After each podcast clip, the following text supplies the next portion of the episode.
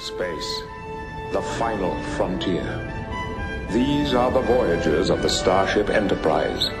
Its continuing mission to explore strange new worlds, to seek out new life and new civilizations. To boldly go where no man has gone before.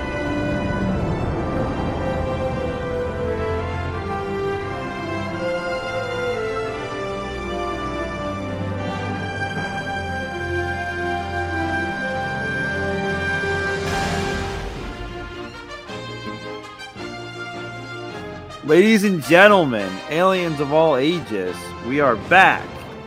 The Academy. We took a week off because we uh, had to take care of some uh, special missions, but we're back, and uh, I'm not alone in the Academy as I'm always joined by the man, the man who really runs the show here at the Academy, the Sinister Minister, John Enright and I just had one of my metal posters fall. Motherfucker, okay? Son of a bitch. I fucking knew it. It's like it's like one of my blacklists, like fucking shit. What the fuck? I swear. I love I love the the uh, what is it? A display. I I love mm. I love the stuff they got there. But man, dude, fuck those things that you attach those metal posters. Okay, seriously, fuck those goddamn things. fuck me. They're right in the middle when I'm fucking introducing you to motherfucker. Uh, all right. Oh, we, that's all right. We get, we get it out early. But the sinister minister, the man, the myth, the legend, John Enright. He also does the smack attack, which God bless you, sir. I don't know, I don't know how, I don't know how the hell you sit through that fucking. We shit. we did it in an hour yesterday. We did everything in yeah, Yeah, well, yeah, an hour should be like like twenty minutes. It's fucking garbage.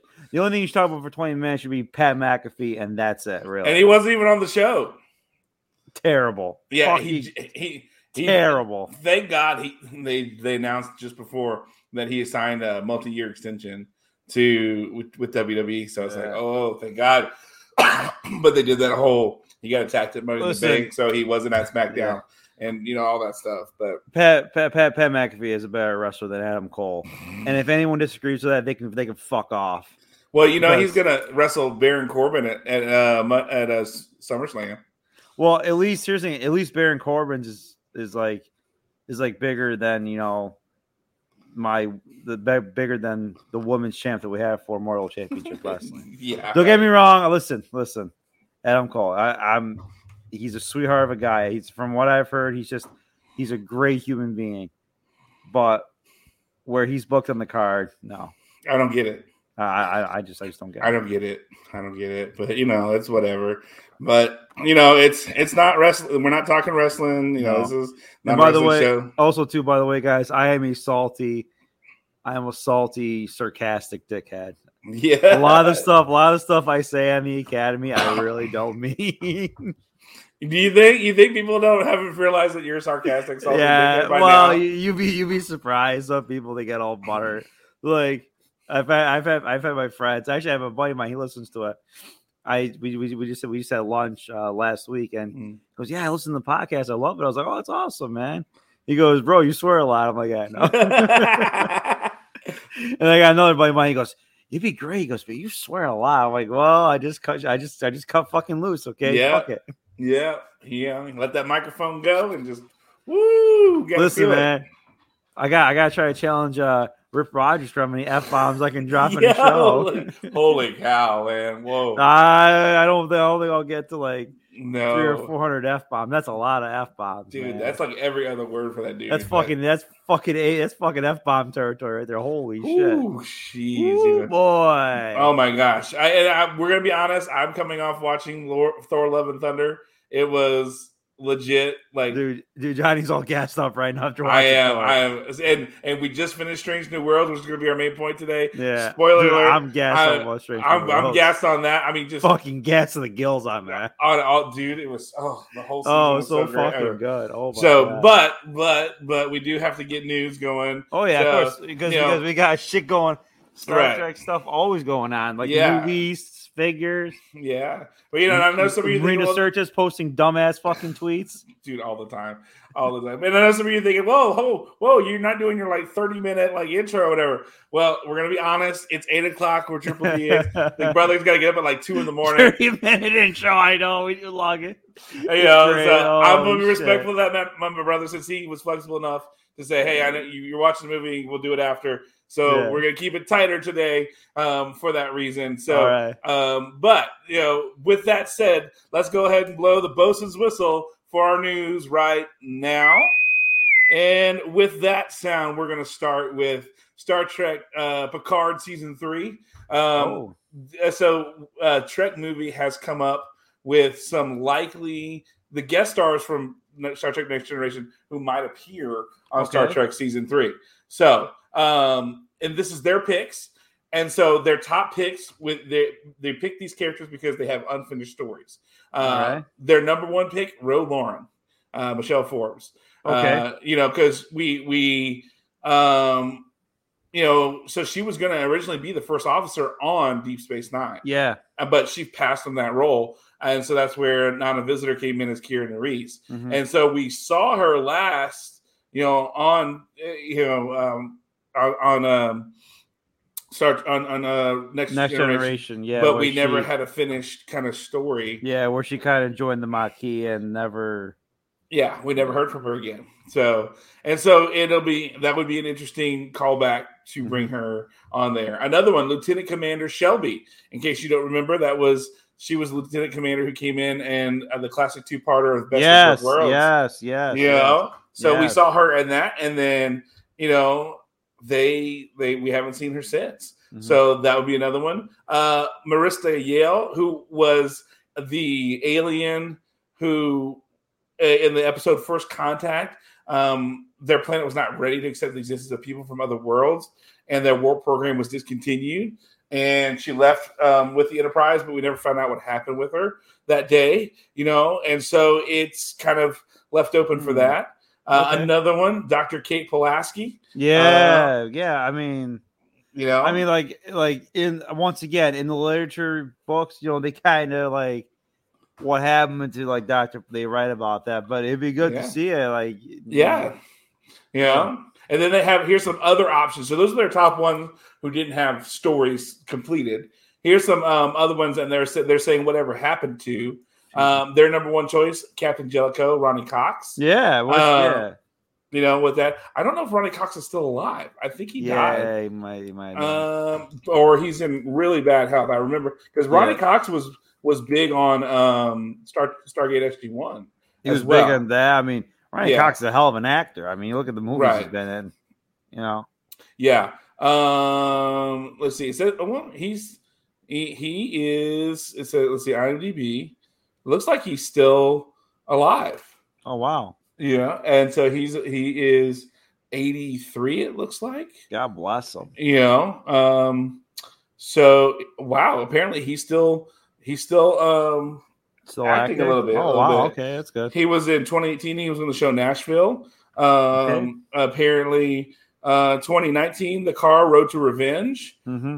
being the Ricardos in 2021. Jeez. He was an older Bob Carroll. Apparently, there's a movie he's in called Demon Star that's in post production right now. Okay, So- yeah. I mean, I, I can see him doing like Admiral Jellico, you know, like sitting at a desk or something. Yeah, or maybe he's a retired captain yeah. because of what happened, and they need him for something. So Mm. you know, there's there. Uh, Molly O'Brien. You okay. know, they're talking about that that she could be, you know, Miles and Keiko and bringing all that in, Mhm. um, and the fact that Geordi will have grown daughters on Picard. yeah, Molly, yeah. Molly could be a part of uh, something along those lines as well.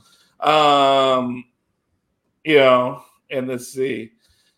Uh, what's who's the next one? Uh, Amanda Rogers. In case you didn't remember who that was, she was a Q born on Earth, and Oh yeah, I remember Yeah. that. Yeah. yeah, and she was only in one episode, but Mhm. you know, uh, that that's you know that's something that we could see. Another one, Thomas Riker. You know, um, you know, uh, you know, Will Riker's brother per se, I guess. You know, He was kind of a shitbag though. Like, he, yeah, you you know, know, Um, you know, you know, and and and so we do know that um, he he was uh, he was put in a Cardassian labor camp after stealing the Defiant. Mhm. But you know, they also talked about in Deep Space Nine maybe you know saving him. Um, so maybe why not now bringing him back for that? Um, and then they said just a few more for fun, just because you know, um, Vash.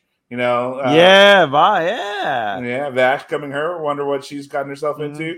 Uh, Moriarty, know, the sentient Yeah. hologram. You know, Yeah. uh, surely he's gotten a mobile emitter by now. Uh, Simon Dude. Tarses, you know, Okay, yeah. the Vulcan slash Romulan that you know the the drumhead uh, episode was based around. yeah, that was such a good episode. That's a good episode, yeah. You know, and then of course, uh, Roga Danar, um, you know, with the Angosians and their history about that, he was the kind, um, he was that was the planet that Tasha Yar came from. You know, he had the like makeup on his eye right there. Oh, okay, yeah, yeah. You know, and then of course Robin Lefler, Ashley Judd, who Mhm. was Wesley Crusher's kind of interest uh, there, and then of course they said for fun, Mott, you know, the the uh, barber. oh my god! yeah, uh, wow, we got we got yeah, I the know. barbers. Okay, the, the barber, the barbers always have the good story. But this one would be a good one. Was Alyssa Ogawa, Nurse Ogawa? yes, Um, you know, yes. we haven't seen her since first contact, Mhm. and um, and then they say, please, not these characters whose stories have run their course.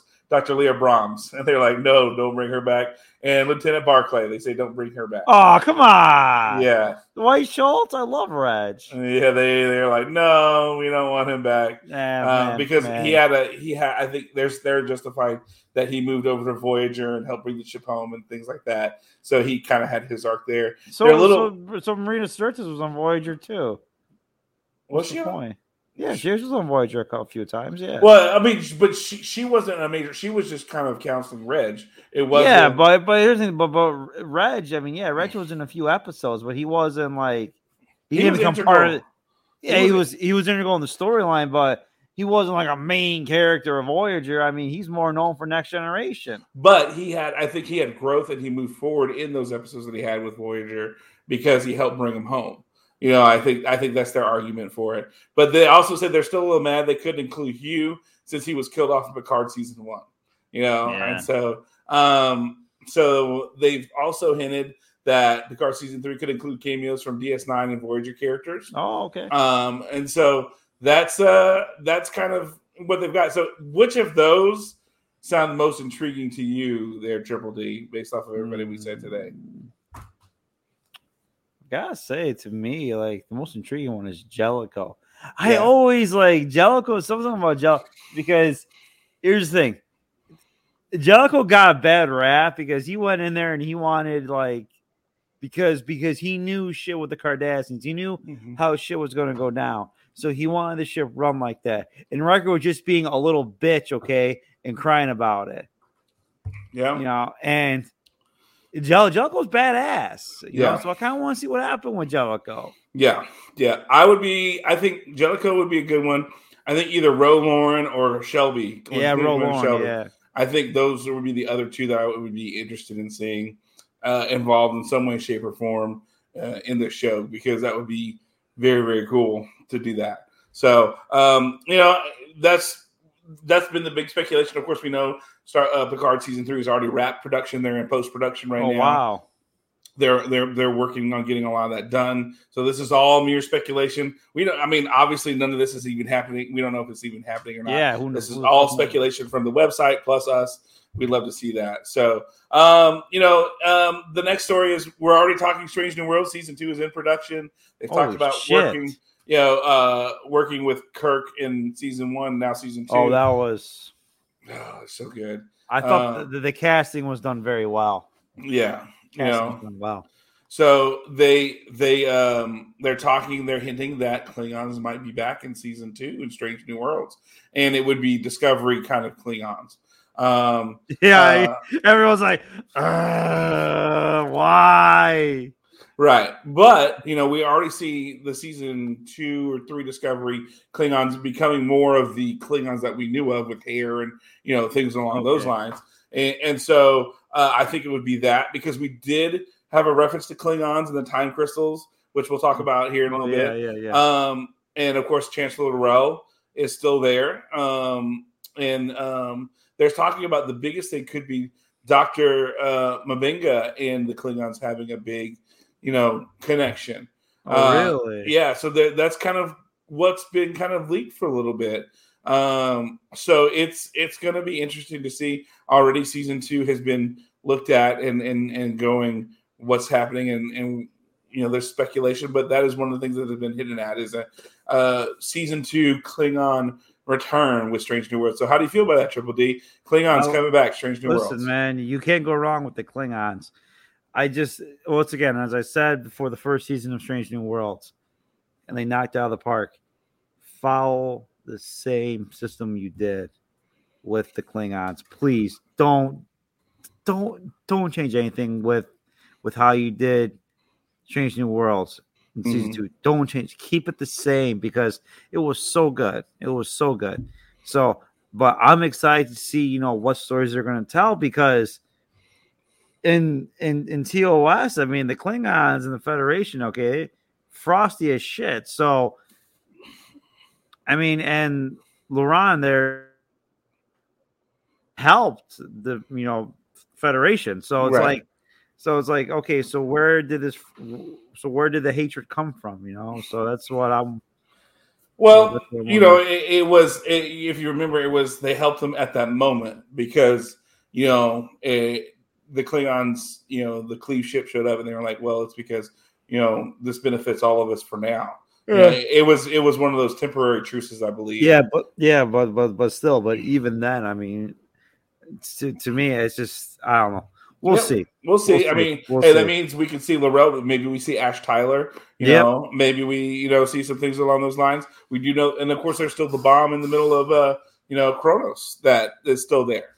So um, you know, th- there's a lot to kind of still Mhm. you know infer what we see. But the fact it's M'Benga, and wh- which means maybe a medical issue.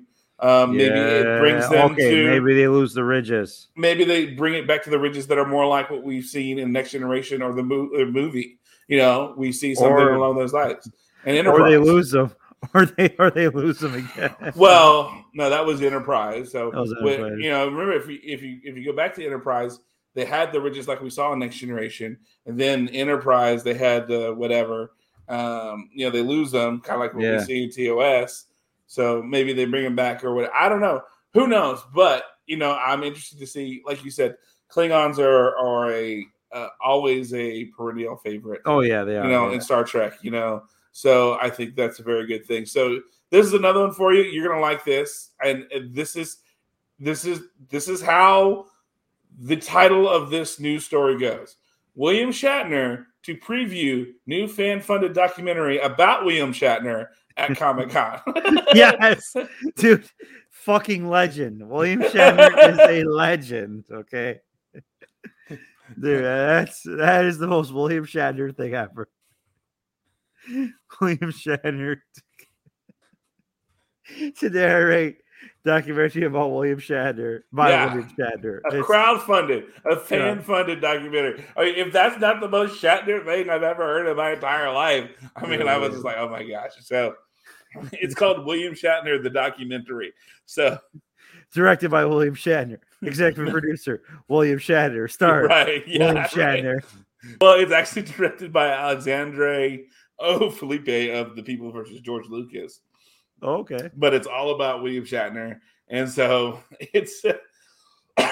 it says my first memories of him are from Columbo and The Twilight Zone. oh, and is a modern Renaissance man, ubiquitous, unavoidable. His range as an actor. Roger Corman's The Intruder, anyone, is as staggering as the depth of his wisdom and curiosity. And I couldn't be more excited about this opportunity to craft this up close and personal portrait of a man who fascinates me through some of the most important themes he openly tackles in his most vulnerable autobiographical songs. Oh, oh, he sings songs. Okay. of course he sings songs. The intimate film illuminate little known, Oh, rarely seen aspects of Bill's career and philosophy, and also re-examine some of his most iconic roles and cultural moments through a brand new lens. So, um, Rocket know, Man, uh, yeah, Rocket I mean, Man. yeah, don't even get- Don't get me started. It's a that's a great. That's the greatest rendition of Rocket Man ever. Oh my god! So then he thought when they asked William Shatner about the project, he said, "For years I've been had people approaching me to do a documentary about my life, but I turned them down because they didn't feel like the right fit."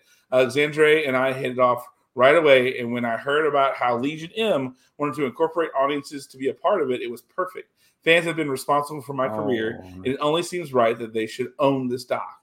So, fan owned Legion M is inviting fans to invest directly into the documentary. And unlike crowdfunding projects, investors not only uh, fund the production, but also have a share in any profits. Wow. Beginning today, fans can sign up to make a non binding, no obligation reservation. And they have the link here. They show a link for it. Um, but William Shatner will be at Comic Con. Uh, his panel will be at Thursday, July 21st at 4:30, and they will be showing some footage there. So, um, so that is that's kind of the story. William Shatner is introducing a William Shatner documentary, but the interesting thing, Legion M, this company is saying you donate to this and you receive a portion of any profit. Oh, wow. There you go. Yeah. So it's different than crowdfunding. So it's not crowdfunding really Yeah. per se because Yeah. They're not gonna. They're, they're not gonna make any money though. But yeah, that's the question: is like, are you gonna actually make money? Are you Yeah. guys gonna make money out of this? And That's then right. here's the other question: you know, does technically everybody who gives to this is are they getting producer fees? Like, are they getting producer rights? Yeah, you know, yeah. and so that means is all those names going to be on the, on the credit? You know, so Triple D, when are you signing up to have your name in the credits of this documentary on the life of William Shatner? No, I'm good. I'm good. Hey, it's a non-binding, no obligation It's a reservation. non-binding reservation. Yeah, okay. I love it. Non-binding. It becomes binding the minute the minute money changes hands. Yeah, yeah. No, I mean I'm I'm I'm actually I'm excited. I mean I'll when it comes out I'll probably check it out. So because I mean listen, I mean William Shatner, he's he's the greatest actor of our generation. You know, I mean name me name me another actor that's been able to do what he's done in different roles, different everything, you know. I mean he's yeah, I, I mean there's been great actors that have been like alive at the time that he was like from the 60s until until now you know but they were kind of pigeonholed into like doing like one thing you know like one character they didn't have the range where he played a starship fucking captain then a police officer and then a crazy ex-lawyer on boston legal Oh my god. i, I mean he's I mean, he had that show Tech Wars. tech I mean, wars yeah I mean, he was. I mean, his his time on um, uh, what you would call it on you know the Twilight Zone. Yeah um, Zone, yeah You know, making an appearance on Columbo. You know, Yeah. just the different, even just different things that he did. You know, making appearances. Um, there was oh, the movie that we talked about about a year or so ago during the pandemic, where he was a former airline pilot or, or fighter pilot, and he got old, and you know they like they had to take away his car. so oh yeah, yeah. you know, like Yeah. I, I did you ever end up seeing that movie? forget I did not, but I gotta check it out. I did. It was it was good. Like I I was, say, yeah, him and Again. um, it was starring him and Chris and Christopher Lloyd, right? yes, yeah. Yeah, And I mean, just the vulnerability he showed in that, you know, was just incredible. It was really good. I enjoyed it. To, I mean, if nothing else, because you're seeing William Shatner be William Shatner, yeah, and in a, a very vulnerable place. You know, acknowledging his age and a little bit there. And so, um, I mean, the guy is what almost ninety, you know, and he is you know, ninety. yeah, he is ninety, and just He is ninety. you know, Oh, guys, yeah. you know, he's found the fountain of youth, and he's just still doing his thing. You know, I mean, it, I, I honestly, uh, of all the Star Trek actors, he, he's the most ubiquitous one. That when you think Star Trek, you think William Shatner. You know, Yeah. I, I mean, really, you know, it, it's Oh, yeah. hard.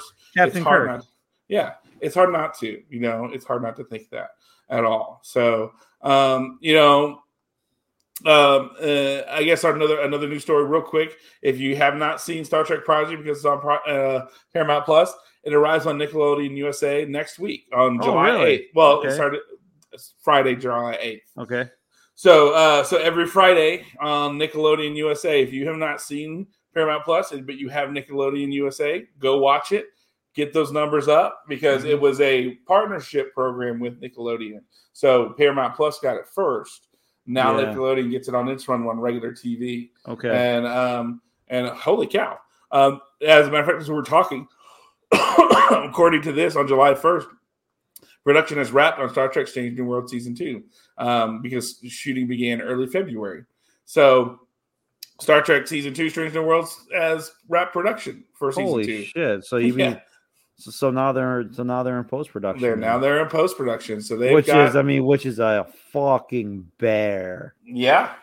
Yeah. I mean, you got to think about all the ships and things and moving through space. And um, we're going to talk about this, the Gorn, you know, um, if you're going to, you know, The in- fucking Gorn, Jesus. whew, you know, just the things you do. Um, I mean, the, the thing, think about it, just some, being on the bridge with all the screens around it, you know, um, That's, that's- a lot. that's a lot right there just to have those screens visible and and and, and in a way to where they're not going to flicker like you would see normally on film um and the way those things work uh man just the post production that you have to do um Mhm.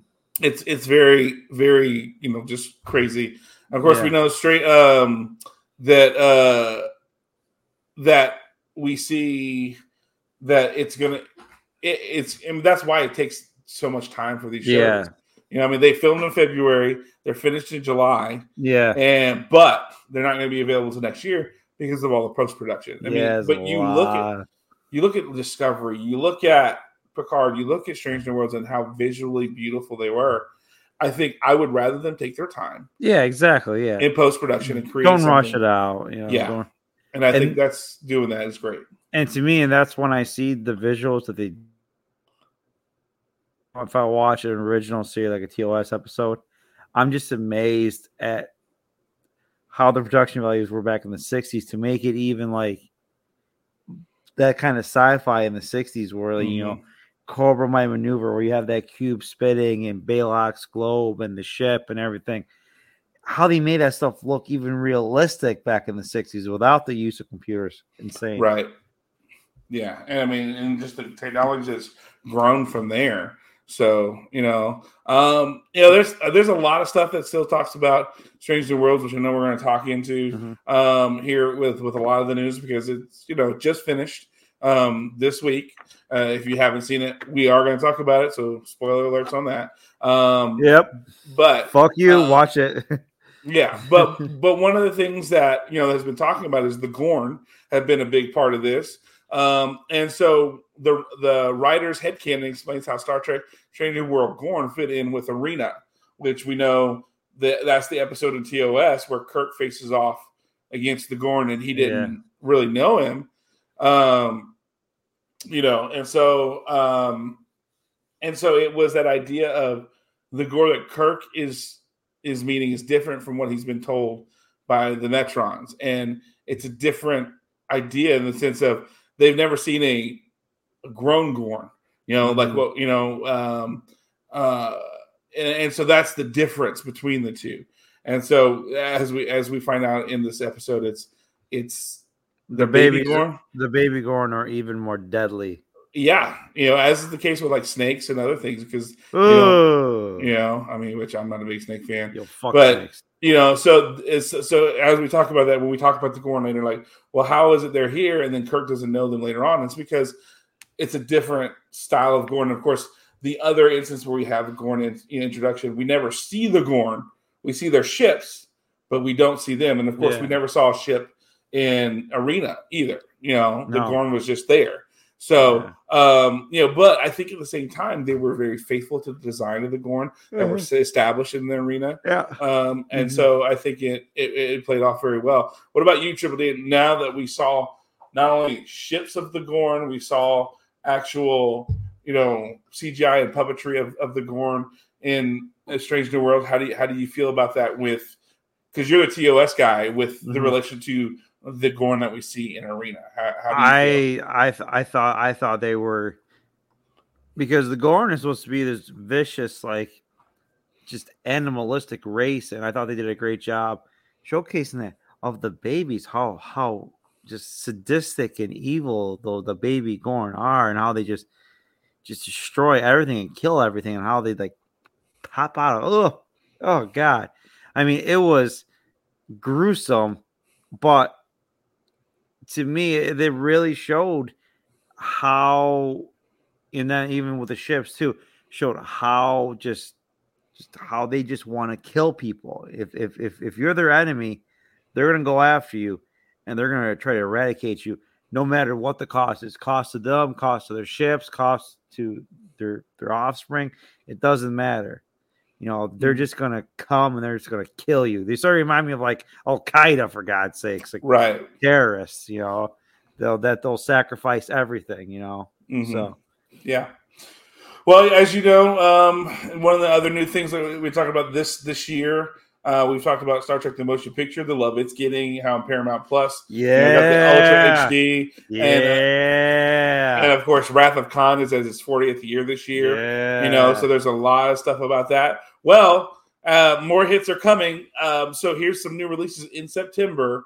Um, are going to happen. Um, the Star Trek: The Motion Picture, the Director's Edition 4K Ultra HD is being released on DVD. They're just they're just milking the motion picture as much as they can right now. Might as well. I mean, I love so, it. So here's here's what you're getting. The Ultra HD bonus disc features audio commentary with David C. Fein, Mike Matessino, and Daren Dochterman. That's brand new. Audio commentary by Robert Wise, Douglas Okay. Trumbull, John Dykstra, Jerry Goldsmith, and Stephen Collins. You're already in on that with Jerry oh Goldsmith. yeah, I'm all in that. 'cause Yeah. I want to hear what Robert Wise and Jerry Goldsmith had to talk Yeah. about that. Yeah, And then uh, text commentary by Michael and Denise Okuda, uh, which you know they were very involved with that. So then here's some of the Blu-ray disc features. Uh, there's a new one, The Human Adventure, an all-new eight-part documentary detailing how the director's edition came to life, um, which is prepared. And then they have a whole thing about that. They have new deleted scenes, new Okay. effects tests, uh, new costume tests, computer display graphics. That's all been new, and then additional legacy bonus content. Um, and then, of course, you know this limited uh, it, this limited edition set will also include all that plus um, it'll have the theatrical cut and the first ever widescreen presentation of the special longer version of Star Trek: The Motion Picture, originally created for broadcast TV in 1983. wow. There you go. So you're getting and You then get you like- get so much motion picture. you're getting stickers, you're getting some books. I'm mean, dude, this thing this thing is incredible. And then on top of that, if that doesn't do enough for you, Where can you're you like, I want more. Oh, you're going. I'll, I'll tell you in a second. So let's say you get that. So that is uh, right now. It is uh, you can pre-order the motion picture 4K for thirty six ninety nine, or it says currently thirty ninety nine. We're on um, Amazon. Yes, on Amazon. Let me see. um, so what do I type in? uh, you would go, let's see, Amazon Star Trek the Motion Picture. Um, so if you do the complete Adventure Limited Edition, that's the big one with I, everything I told you about. That is ninety seven ninety nine. Well, that's the one I want because I mean I want like the entire Yeah, Star Trek the motion picture was complete set. yeah, um, yeah. That is the complete. Yeah, it says director the complete adventure. Okay, the complete adventure. Uh, I don't. Oh, uh, no, I got the collection series. Here, let me uh, Com- let me let me find the link for you. And then I watch this. Copy. And nope, that's I don't want to message them. I want to message you. Oh, you guys me the link. Perfect. Thank you. Yeah. That'll be so much more easier. Yes. Because I'll just. So um, that's for the complete um, adventure. Wow. and if you just want, Oh my! movie- Look at this. Yeah, Holy shit! Yeah, I gotta pre-order this shit. So if you want just the that, so if you want just the movie, you know, you can get the movie. But if you want all that, that's that. The movie itself is just thirty ninety nine, but the other one I sent you with all that stuff, that's ninety seven ninety nine. But Yeah. there's more. Also, wait, September- there's more. also in September, the comprehensive 15 disc collection includes it's because this is Star Trek, the original motion picture collection. 15 disc includes the original series crew in 4K Ultra HD, Dolby Vision, and HDR10. That's the Star Trek motion picture, the director's edition. Um, Star Trek 2, 3, 4, 5, and 6. So you're getting the motion picture, Oh Star Trek God. Two, Wrath of Khan, Star Trek Three, The Search for Spock, Star Trek Four, The uh, The Voyage Home, uh, Star Trek Five, The Final Frontier, and Star Trek Six, Undiscovered Country. So with with one, with Mhm. Star Trek: The Motion Picture, you're getting the Director's Edition, Ultra HD, and Blu-ray with additional Blu-ray plus bonus content, and Star Trek: The Motion Picture theatrical cut. Mhm. Um, Star Trek 2, you're getting the Wrath of Khan Ultra HD Blu ray, inclusive director's cut. Uh, Star Trek 3, you're getting Ultra HD and Blu ray. Star Trek 4, Ultra HD Blu ray. Star Trek 5, Ultra HD and Blu ray. Star Trek 6, Undiscovered Country, Oh Ultra HD and Blu ray includes the director's cut. Holy shit! That one will run you A lot of Uh, money. 125 oh, that's not too bad. Right. If you want to buy them individually, they're 25.99 individually, but Yeah, that was gonna say. that whole collection, if you bought them all, one twenty five ninety nine. that's not too bad. Not No. too bad. no, no. Not at all. So, uh, I mean, I know you're going for that triple D, but like honestly, I I already would- got. I mean, like, it, it, it- it's like, see, the reason why I got that, that the reason why I got that motion picture box is because not because of the motion picture, because I mean, I already got the 4K shit already, but it's just it's for to hear the commentary from Jerry Goldsmith, Robert Mhm. Wise, but then the extras, the stickers, the post. I mean, like that. That shit right there is like, oh, you know? That's that's kind of intriguing, you know. Yeah. that's, that's kind of yeah. intriguing. So this is so I just put it on my birthday Christmas list. It's the 4K Ultra HD Blu-ray and digital copy. I got that with all six movies on there, and that's the, the original six, the Yes. OG six. the OG six. So I'll have motion picture all the way through on Ultra A, Ultra uh, HD, and That's on Blu-ray. your birthday wish list. yeah. That's on my Christmas birthday wish list, and uh, Where? then my mom and them will take care of Okay. later. Oh, that's good. yeah, so I put it on there, and so we'll see. Uh, if they don't, uh, I'll share my birthday quiz with uh, other people, and maybe if they want to give me that, I ain't mad at it. But yeah, so that is uh, that is the. Uh, uh, I, I mean, I don't know, one twenty five for that. To me, that is a great price. That's that's that that is a good deal. you know, for all six movies. I mean, come on, man. That is Yeah, no, you can't beat that, man. you know that is that That's is the way that's to a go. hell of a price. Yeah, if you're a Star Trek fan, that is yeah, the way to go. that, that is the way to go. because you're getting the director's cuts for three of them with what is it? You, they said one, uh, two, and six. I mean, Which is which is the which is the three which is the three best Star Trek movies there. yeah, you know, I mean, So. really, really good stuff. And so the last thing I think we want to talk about today um, is uh, Paramount Plus is bringing Star Trek back to Comic Con with Hall H panel promising reveals and surprises. Okay. So uh, once again, Star Trek will be hitting the big stage with Hall H panel. This is the first time it's been, um, you know, San Diego Comic Con is back as a live event this year in 2022. The first time in three years. This is what this is San Diego Comic Con. yes, the big one. Yeah, the big, Oh, big one. Well, I mean, listen, listen, listen. We all know that New York is the big one. Okay. Let's, Eh. The, okay. the OG is San Diego. Oh, the OG is San Diego. Yeah, yeah, the OG is San Diego. That's cute. but you know, so they are. By the way, also too. By the way, fuck New York. I can't wait to get the hell out of here. Okay. Uh, we're, there's going to be more uh, f bombs on other things that will happen later too. Yeah. So Oh god. don't worry, guys. Don't worry.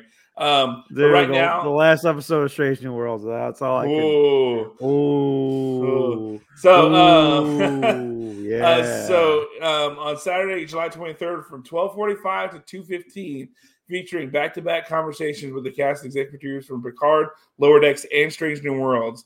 Um, so there's going to be announcements and surprises. nice. it's it's going to be good you know so here's what's going to be these are the people going to be on the panel for picard uh patrick stewart and gates mcfadden oh, right. okay. uh for lower decks jack mcquaid jack quaid tawny newsome noel wells dawn lewis and creator executive producer michael mcmahan okay. for strange new worlds cast members anson mount ethan Peck, Yeah. christina yeah, chong Yeah. celia rose gooding and paul wesley the new james. Yeah. Kirk. Yeah, baby. Yeah. and Henry Alonso Myers. Those who are going to be uh, there. There's also going to be Paramount Plus will have the convention floor with booth number 3529 with an interactive booth space for fans to experience a mountain of entertainment, as it says. Fans can scan QR codes located on a mountain sculpt on the outside of the booth to watch their favorite characters come to life. Um, and so there's a whole bunch of things they're going to have Star Trek, Sonic the Hedgehog 2, SpongeBob SquarePants, and Halo. Um, and so they're going to have all kinds of stuff going on there. Um, they're also going to have uh, promotions outside the convention center. Paramount Pro, uh, presents Star Trek's 10 Forward, the experience in San Diego. Um, Wrath of Pecan, Coolhaus Ice Cream Truck. that we talked about. yes. You know, Yes. that's that that'll be there. Um, yes. and then um and then so so and so it's uh they're gonna have some uh really interesting things there at San Diego Comic Con. So uh Triple D, put on your your your uh, Carnac hat here. What do you think they're gonna announce? What's the what's something it says reveals and surprises? What do you think they're gonna reveal or announce at Comic Con International at San Diego this year? Anything big? What do you think? I, I wish I, I wish I had the fucking cards like Johnny Carson. Yeah. Just, uh, I think tell you, I think they're gonna unveil uh two new series. Exactly. See, exactly. For for for for for all the fans that we don't have audio, Johnny just just just did that. Thank you. I think they're gonna unveil two new series. I think they're gonna unveil a Section Thirty One series Mm. with with Michelle Yeoh. I think that's going to be one. The other one is I think they're going to do. I think they're going to do a, a, a Kirk series. You think? Wow. Oh, that's that's They got the they got what was what, was the actor's name again? Because I'm, I'm uh, Wesley Wesley Blake, if I remember. Wesley Blake. So they got Wesley Blake. Paul Wesley. Sorry, Paul Wesley. Paul sorry. Wesley. You got Paul Wesley there. Why not do it? I mean, you got the I mean, you got creative writers there. You know, Bayer and all those great Star Trek writers working for you. Do it Mhm. up. I yeah, because there I think there was a lot of excitement though for the new Kirk. Yeah. For loving fucking minds when they saw the picture of Kirk in the fucking chair. Mm-hmm. Lost it because like, oh my god, it's a new Kirk Mm-hmm. you know so it's which yeah which is all so i say so there's gonna be a section 31 and there's gonna be a kirk series how about you johnny Yeah, I, I was gonna say the the Section Thirty One thing. I think that was gonna be my my guess for that. Um, but you know, God, you know that's that's that's hard to. Uh, it is it's because there's so many rumors and everything Mhm. else of like people doing this people doing that you know um i got another one i got i got another Okay. one that i want to say Okay. they're gonna they're gonna they're gonna announce that they're gonna do the tarantino movie hmm you know, even even though they said that they were going to put it on the shelf. Actually, that's when I forgot to mention the four that's, uh, is uh, is ready for production.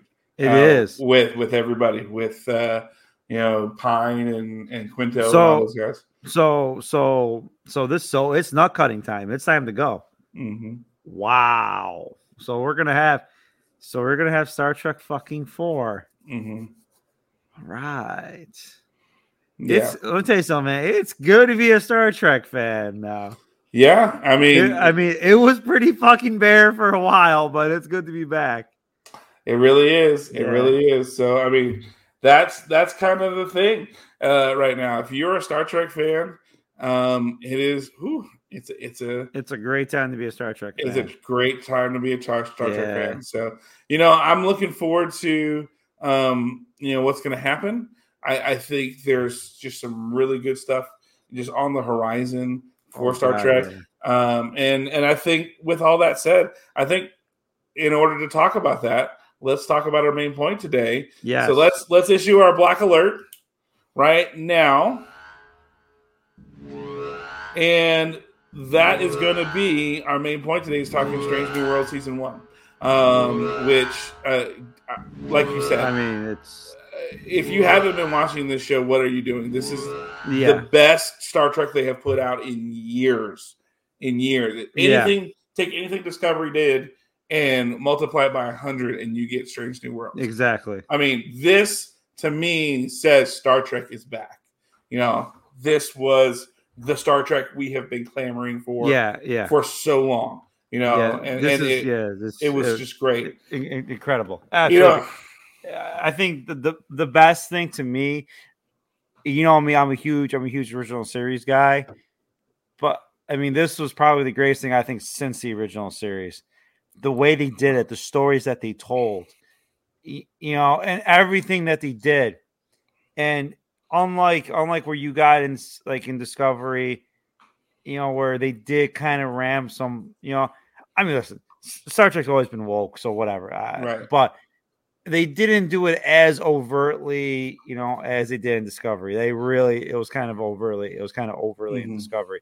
But in Strange New Worlds, they did kind of, you know, you know, they did kind of slip some things in, but they were so under the radar, and they did, it in a way where, where people watched it, it kind of made them think, hey, you don't know what?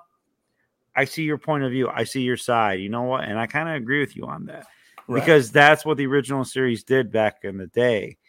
They did it. They did it in such a way where, you know, you're you because fucking racism in the '60s was out of fucking control back then, Mhm. and you had Kirk kissing Uhura, and everyone was okay with it because they're like, you know, they were they were forced to do it, this, that, and the other thing, and then the whole, you know, black on one side, white on the other.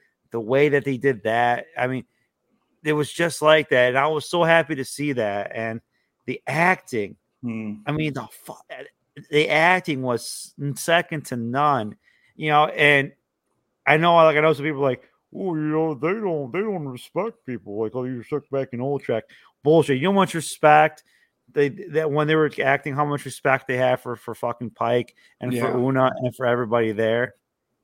You know the way, yeah. People are like, well, you know, the way they're Or- Ortegas talk. I like Ortegas. Or- Ortegas Yeah. is kind of she's kind of a breath of, of uh, fresh air. She's she's funny, but Not you know afraid to what? tell it like it is, though, too. No, but but she would she would lay in front of a fucking phaser for fucking Pike. Yeah. So to me, it's like all these anybody anybody that says anything negative about, about Strange New Worlds as a Star Trek fan. You need to check your fucking Star Trek card at the door. Yeah. Plain and, simple, it. and here's the thing you built it off established characters, but you established them in Discovery Season 2, and you built on that momentum from that. Yeah, sure, it took Yeah. a little bit of time, but you didn't stray away from, like, we knew a little bit about the characters, but you built on characters that we had a fringe knowing of. Yeah, And now all of a sudden, boom, we've got just brand new characters, and we've got on a ship on a setting we kind of know. It Yeah. still feels a little weird sometimes how things work, but it's still like, okay, I'm, I'm liking this. We know Mhm. we have seven years until the accident, until Kirk takes over, and all that fun stuff. And so, well, let's just get started with episode one. I mean, episode one, we see Captain Christopher Pike. He's in an exile um, because he's just afraid of what his future will bring. yeah, And we just see him on a ranch, full beard, long hair, in the Montana-ish looking area, and the snow, riding horses. Um, he's talking to another captain who I never caught her name. and I he's never kind of porking her actually. uh, Captain Batel. That's who it is. Captain Batel, yeah, he was he was kind of porking her a little. bit. Yeah, you know, and they were they were kind of together, um, and so uh, we see that they're together, and then all of a sudden we see Admiral Robert April, who was Yeah. the captain on the Enterprise before. Yeah, I liked you. Like I, I liked how they brought April in. I was Yeah. like, the minute he said, I was like, fucking Robert April. He's the guy that fucking created the Enterprise. He was the Yeah. first captain of the Enterprise. yeah. I was like, that's fucking awesome. Now I did hear some people complain that because I think April was ever was only ever mentioned in Star Trek, and then he made an appearance on the animated series, and he was a white person, and he's black. I was, you know what? Oh, fuck that. Who cares? Off, okay. The, the Who guy that played April is a great fucking actor. Okay? He is. Dude, so- seriously, fuck off. I did. I did not have any problems with that I, whatsoever. I, I have no issues with any of the casting. no, The casting was done fucking. Yeah, Oh, people complaining about you Uhura. Man, y'all need to get off of that. That was good cast. Everybody has been cast very, very well. How how was how was the casting bad for Uhura?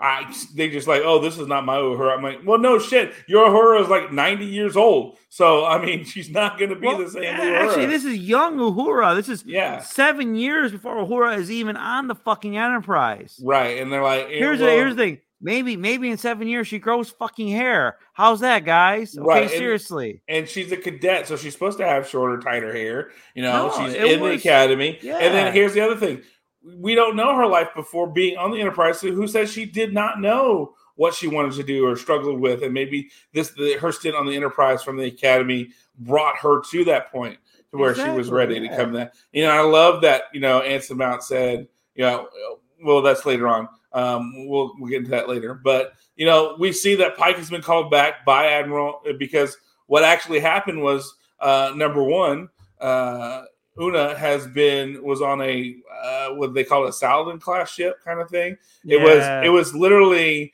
a saucer section connected by a neck with a little um, eh, warp nacelle at the bottom. Seriously, out of all the ship designs, I hate that ship design of all it's of them. it's a it's an It's awful one. fucking ugly. Okay. Oh my Yeah. god. It, it is it is very bad bad looking. But the intention was it's a small ship. Only three people were able, you know, needed to run it, and so uh, they had gone to a world where they were doing a kind of a checking things out, kind of first contact, but not really. And something happened, and they disappeared.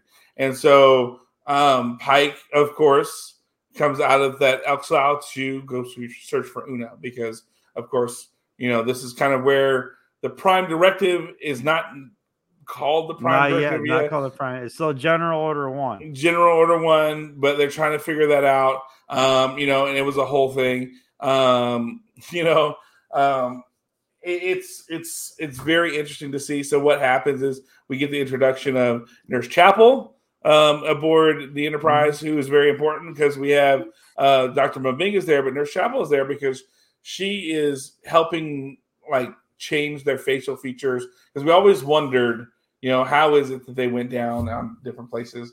Well, she helped change the genetic structure of their bodies to kind of look like whatever alien they were going to be. Mhm. And so we see, um, and a way to make it down there, we see Ethan Peck, uh, Doctor Mr. Spock. We see uh, Captain Pike, and I forget who else went down with them. They all Soon. get, soon. That's right. Who's the acting no, number one? sing, sing. Yeah, soon. No, no, it's like yeah. Is it soon or is it Noonien Singh? Yeah, sing. Yeah. Noonien Singh? Yeah. New- Uh, and so La'an was uh, was La'an, yeah, La'an. Yeah, and then of course we find out that her and Una have a history, Mm-hmm. um, and she was the acting number one for this moment. Um, and so uh, she was introduced as well. We, we get to introduce to most all the characters. The only one that waits till later is uh, Hemmer. Uh, he shows up later, I think, at the end of the episode Yeah. um, as their as their chief, you know, engineer. Mhm. Um, but you know, oh, so does George Samuel Kirk because keep as, as Mr. Kirk arrived, Mr. Kirk arrived. Mr. Kirk arrived. Yeah, And and- come to find out it's it's Sam. it's Sam. So Sam. You know, and so and they that makes Every- Everyone's like, oh. yeah. I know. I was like, what? I was like, yeah, all right. what? What is this shit, man? Yeah, What? bullshit, bullshit, bullshit. So we see, but we see them, um, you know, come through. We actually even see Spock. You know, his he's engaged to T'Pring. Mhm. We find that out, um, and that you know he gets called um, while on Vulcan, and they have to kind of, you know, get called back. You know, they have to call up back their personnel, you know, to bring them to the ship. And Yeah. so they go basically explore. They change their identities. We find out Spock's uh, DNA burns through the change faster. Yeah. So they get caught, and it's a whole thing. Basically, we have a General Order One kind of situation where uh, basically what had happened was they figured out warp drive, but as a weapon and not as a warp drive, yeah, uh, that's not good. And which is not good at all when you figure out that warp uh, uh, drive is used as a weapon. Uh, by the way, the opening sequence for this show, amazing. Mhm. I love this opening sequence. You know, the ship flying Mhm. through the different just aspects of space. Because Yep. you know I'm a ship Yep. mark. I So, I mean.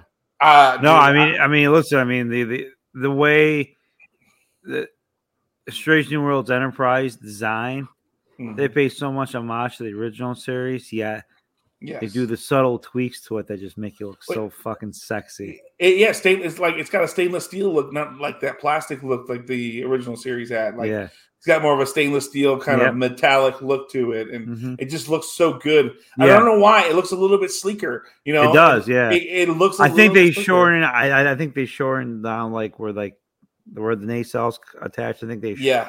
Made a little. They made the ship a little shorter. Mhm. The neck they brought it down a little bit. So Yeah, but I mean, still a great design. We we get introduced to Lieutenant Ortegas.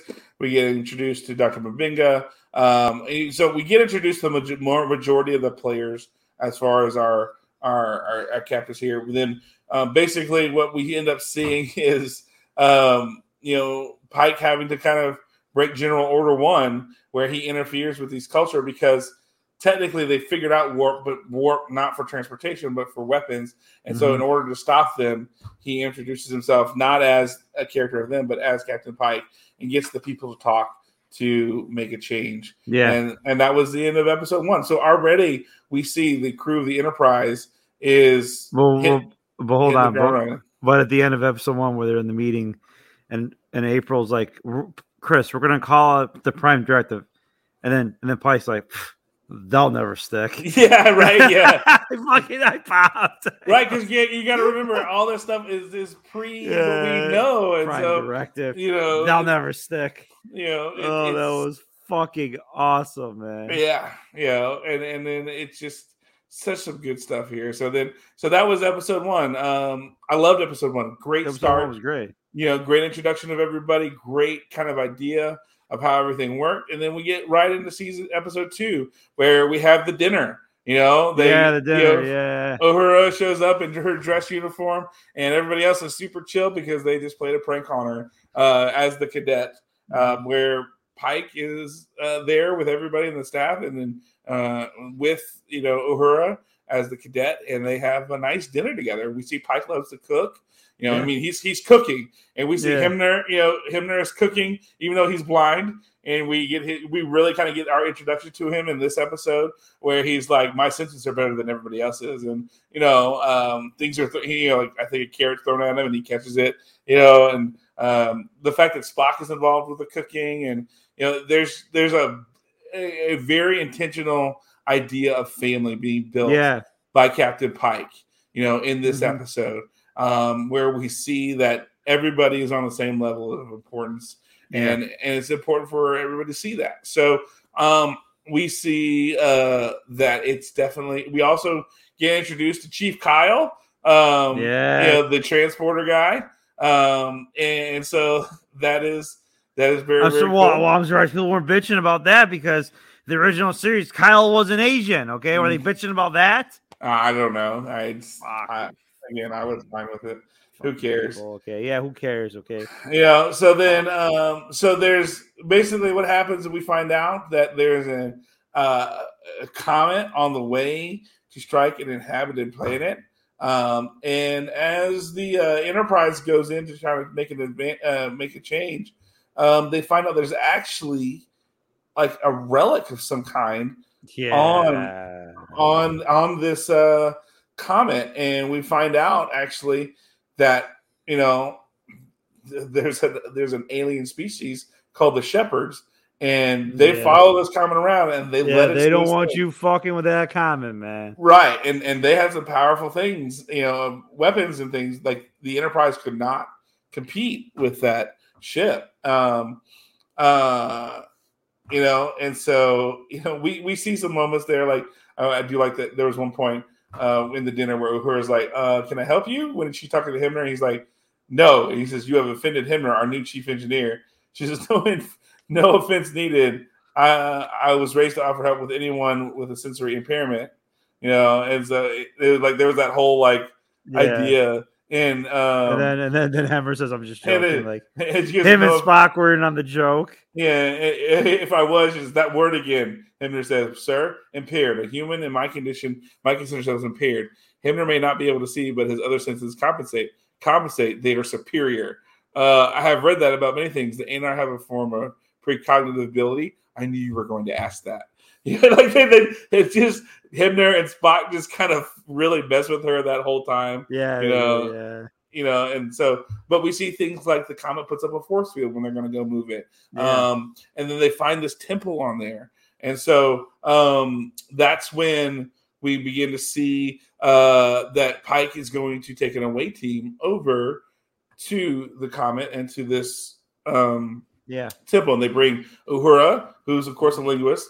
They bring uh, Sam because he's what exobiology, if I remember Yep. correctly. Mhm. Uh, if I remember correctly, Spock and Pike were No. in- Spock, Pike was not. No, it was. um Was it was it Law or was it number Oh one? yeah, it was it was La- it Land. was, that's it right. was, it was Land. Yeah, it was yeah, Land. yeah. It So Land that went on there. yeah, I'm, gonna- I'm going to get Land and Law mixed up because there's right. Too many similar- fucking owls. Okay, come on. Yeah, there's there's a lot of similar names on there. Uh, So um, you know, it was it was a really I mean, so then we see um as they're attempting to make this change, the shepherds show up and they hit the Enterprise first as a warning, and then it's like it's gonna be a big deal, and they try to figure it out. Basically, long story short, it's a bottle episode in the sense that they've got to figure out what do they got to do to make a difference. We find out Uhura figures out the language that is there, and it's like um it's it's musical. And Mhm. so, um, in that way, they're able to communicate and they kind of shift the comet without offending the shepherds, and everything goes by the way it is. and, and And- also too, the comet brings life to that planet as well. By, by avoiding it, it brings life to the planet. And so, which is what the shepherds were saying if it destroys it, if it, it destroys it, if it brings life, it brings life. Um, you know, it is, it is, you know, the way of the, and then of course, Pike goes, who says we aren't? And, and there was an interesting discussion uh, I really liked about this about faith, you know, Mhm. because uh, Pike talked about you know his faith and versus you know the shepherd's faith, and I Mhm. you know I you know again this is uh, something that Star Trek has never been shy about is faith No. and talking about it and and of course in the beginning Pike was you weren't sure about his faith per se but you see you know this and that discussion with the shepherd which I really enjoyed you know that kind of discussion of how they were having Mhm. of, about faith and things like that. There's some really interesting, again, things that are brought up that they're Yeah. building on the lore of Trek. That again, that it's not a, a, a society devoid of faith; it's a society open to all faiths, and Mhm. everybody's more than welcome to believe what they want to believe. And so, um, and, and in this aspect, you know, the dogma of the shepherds versus the openness of the enterprise, where they're just like, look, we're just trying to help. And you know, we don't want to offend your faith, but we want to help at the exactly. same time. Exactly. Yeah. And they're so dogmatic. It's like we don't want your help. This is our faith. Let us believe what we want to believe. And if this Mhm. happens, it happens. And so it, it, it was a very interesting dichotomy Yeah. of then Pike going, Well, I don't want this planet to die. How do we make it work without Yeah. you know causing the you know offending the shepherds? You know, we we have to you know Good luck. Yeah, you know, I mean, I, it was again. This this one, episode two, was called "Children of the Comet." It was Mhm. very, very. Again, I I don't have an episode that I did not like in this series. no, I Uh, did not. There was not an episode that I was like, "Oh my god, I got to skip this episode." It was boring. There were no, No. filler episodes. There was no anything like that. Mm-mm. And so, um, you know, it's very interesting to see that. And so then we roll into number three again. Number three, we're we're getting more into it. Um, we we find out that Una Chin Riley is number one's name. You know, Yes. um, as we begin to go forward. Um, I think after episode two or three, this is where we begin to see her name as Una and Una Chin Riley being more of, of the the name that she's being called by. Uh, Rebecca Romijn is, and so we we they come to a planet um, of Illyria, and we we have we the idea was these were genetically modified humans Yes. that um, that w- were obviously cast out of the Federation Mhm. or could be a part of it because of the genetic modifications, yeah, because of the whole. because of the eugenics war and things along those lines. But we also find out this is the episode we find out about Dr. M'Benga and his daughter. Yeah. We find out she has a very um, Oh, serious disease, and he has been storing her in the um, transportation buffer to keep her alive, and brings her Mhm. out small bits at a time to read to her and keep her from to hold her disease at bay, but there's no real answer for it, you know, um, Mhm. in that aspect. And so she's just a ghost of the machine per se, and he doesn't Yeah. tell anybody at first, uh, you know. And so there was a whole issue with the transporter and the buffer, and and then of course that it comes out. Um, we also find out something interesting that there is a contagion that starts ravaging the ship and incapacitating the crew.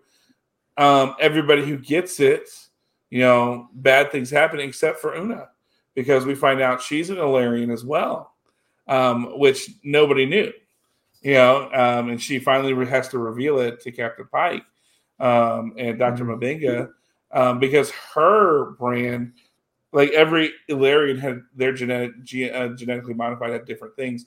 Her brand of species of Illyrian, like they they burned out the disease or sickness that would happen. Oh wow. Uh, okay. Yeah, because remember she glowed when she got the contagion. Yes. and became helpful. Yes. And but she didn't have any more white blood cells because it burned it out, so they couldn't use her to to help per se. So Mhm. basically, along it was a a sickness episode. They brought back something they didn't think they were going to bring back, and then Doctor M'Benga has to figure out how to best you know heal everybody without you know getting sick. It was the idea that um, it was light, this contagion that people needed more and more light, and they were hurting and killing themselves. And then uh, Pike and Spock got stuck on the planet because they were reading. Spock was fascinated by the the journals that they had, but there was a massive storm coming, and they couldn't get out. So Yeah. uh, Spock and Pike were stuck down while everybody else was dealing with the contagion. But we found out that that brand of Valerians, they were trying to reverse their genetic genetic modification because they wanted to join the Federation. Yes. And and then we also know that some of them lived in the storm from that contagion. That they were like creatures of energy now. Yeah, and, they were trying to help Pike and Spike. Uh, Pike, Pike and Spock, not Spike. Yeah, Pocket Spike. Yeah, and Spike. Pocket Spike survived. They yeah, they were helping. They ended up helping them survive because Yeah. of that. And so it's uh, you know, it, it was again a very interesting, action packed, just revealing episode. Just yeah, when you found out Doctor M'Benga was, you know, keeping I his was, daughter. I was shocked. I had, I did not see that coming. yeah, how fierce he was about the transporter. Yeah, yeah. You know, I mean, just, just, and I mean, just the emotion he showed, and I mean, some of you might recognize him. He played, um, he played one of the main characters in Dune. Uh, that helped. Um, you know, he was one of the Fremen in in Dune. Um, his, his uh, oh, why am I blanking? Um, but his name is Babs uh, Olusanmokun, and he was Dr. M'Benga. He also played in Dune. Really good character. So uh, great casting. yeah, he's a Dr. M'Benga, by the way. great, ca- great. Oh my god, casting was Yeah. second so none. and then just the stories he told, the way he emoted, the the Mm. things that he, man, I'm telling you, they just they've done such a great job with this, um, you know, and making sure that Mhm. You know they're telling a great story. I mean, you just you can't, you know, visually there's just some incredibly beautiful things in this. Um, you can see where the post production was done really, really well. Um, it, it was a great episode. Another one. I mean, so far you're three episodes in, and I'm like, all right, let's go. Yeah, Uh, let's go. I'm, re- yeah, I'm ready to do this. So um, we, we got then episode four, um, uh, Memento Mori. Um, he must, uh, you know, there's this malevolent, um, you know, basically, this is where we find out about the Gorn. Um, yes. you know, but we see their ships, but we don't see who they are because La'an finds out from some of the survivors that it's a Gorn ship. Gorn and, ship. Gorn. and of course, La'an, having been a survivor, apparently she um, was the only survivor of a generation ship Wow. um, that was uh, captured by the Gorns, and she was released. And they found and Una Chin Riley was actually one of the ones who found her, and uh, and and because she was basically cast out to die, being the Yeah. last ending. And you know, so we find out that she has a severe hatred for the Gorns. Obviously- blame her. I Yeah. have a severe hatred for the Gorn too. Obviously, if you obviously she's not genetically enhanced, but she is related to uh, Nani and Khan, uh, yeah, Khan. Icon Noonien Singh uh, having the same last name, and so obviously her name is important to her. And try and, and of course we know for Khan, family is important for. So Yeah. for you know all of them, it's it's the same thing. Family's important, and the fact that her entire family, her generational ship gets wiped out, it's a big deal. And we see Gorn fighters and a Gorn um, heavy ship, um, and just again, just some of the things Pike has to do. They go into the nebula, you know, to hide, which we see kind of in you know, uh, well, which is you know, I found I was like, I'm going, oh look, that's Wrath of Khan, you know. Yeah. You know that we'll see later on Mhm. um, in the movies. You know, and they do Yeah. some some things that um, to kind of destroy the ships, and um, they're figuring out that light is how they communicate, and they get one of the ships to destroy the other by using you know light. yeah, you know stuff like that. I you know just very interesting things that they do. This one is uh, it's a very visual episode. You have to watch a lot of it yeah, um, because um, basically it's a cat and mouse game.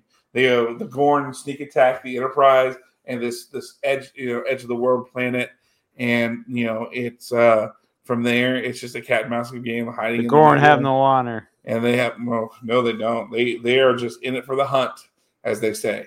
You know that's that's really what they are, and uh, you know that's that's the uh, intensity of it. It's it's it's one of those. This is one of those thrillers sitting on the edge of your seat. Yeah, What's going to happen next? How are they going to get out? And the Enterprise takes some licks.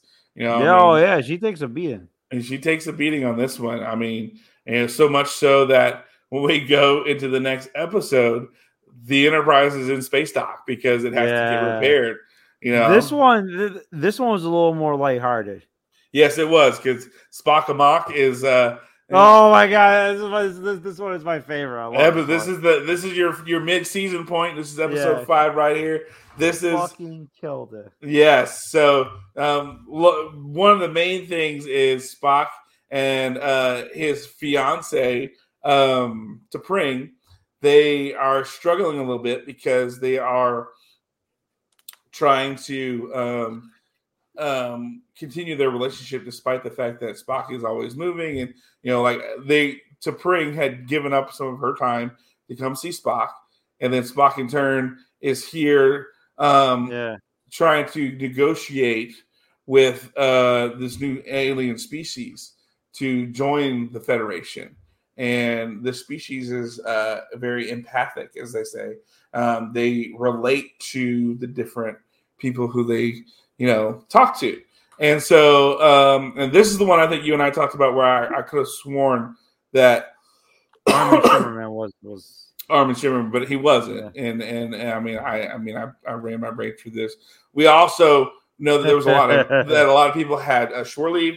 Uh, Una and La'an did not take shore leave. no, they stayed on the ship. but in that process, they caught some of the cadets and younger people trying to do start doing enterprise bingo, uh, which is Yeah. very very funny. You have a list of things you have to do you know, because they catch some cadets trying to do an unauthorized spacewalk. Um, and the goal is they're going to go to the Scorch, which is uh, a piece of the Enterprise that has been always on there in the ver- front from the very beginning. Which somebody pointed out, wasn't the whole front nose like blown off in Discovery? So how could that piece still be there that was on the front? But yeah. Was it? yeah, you remember Oh, that? okay. You remember because the uh, what's her name, the Admiral lady, she was in the room, and that whole front end. You know, that- Oh yeah, it just went. yeah. Yeah.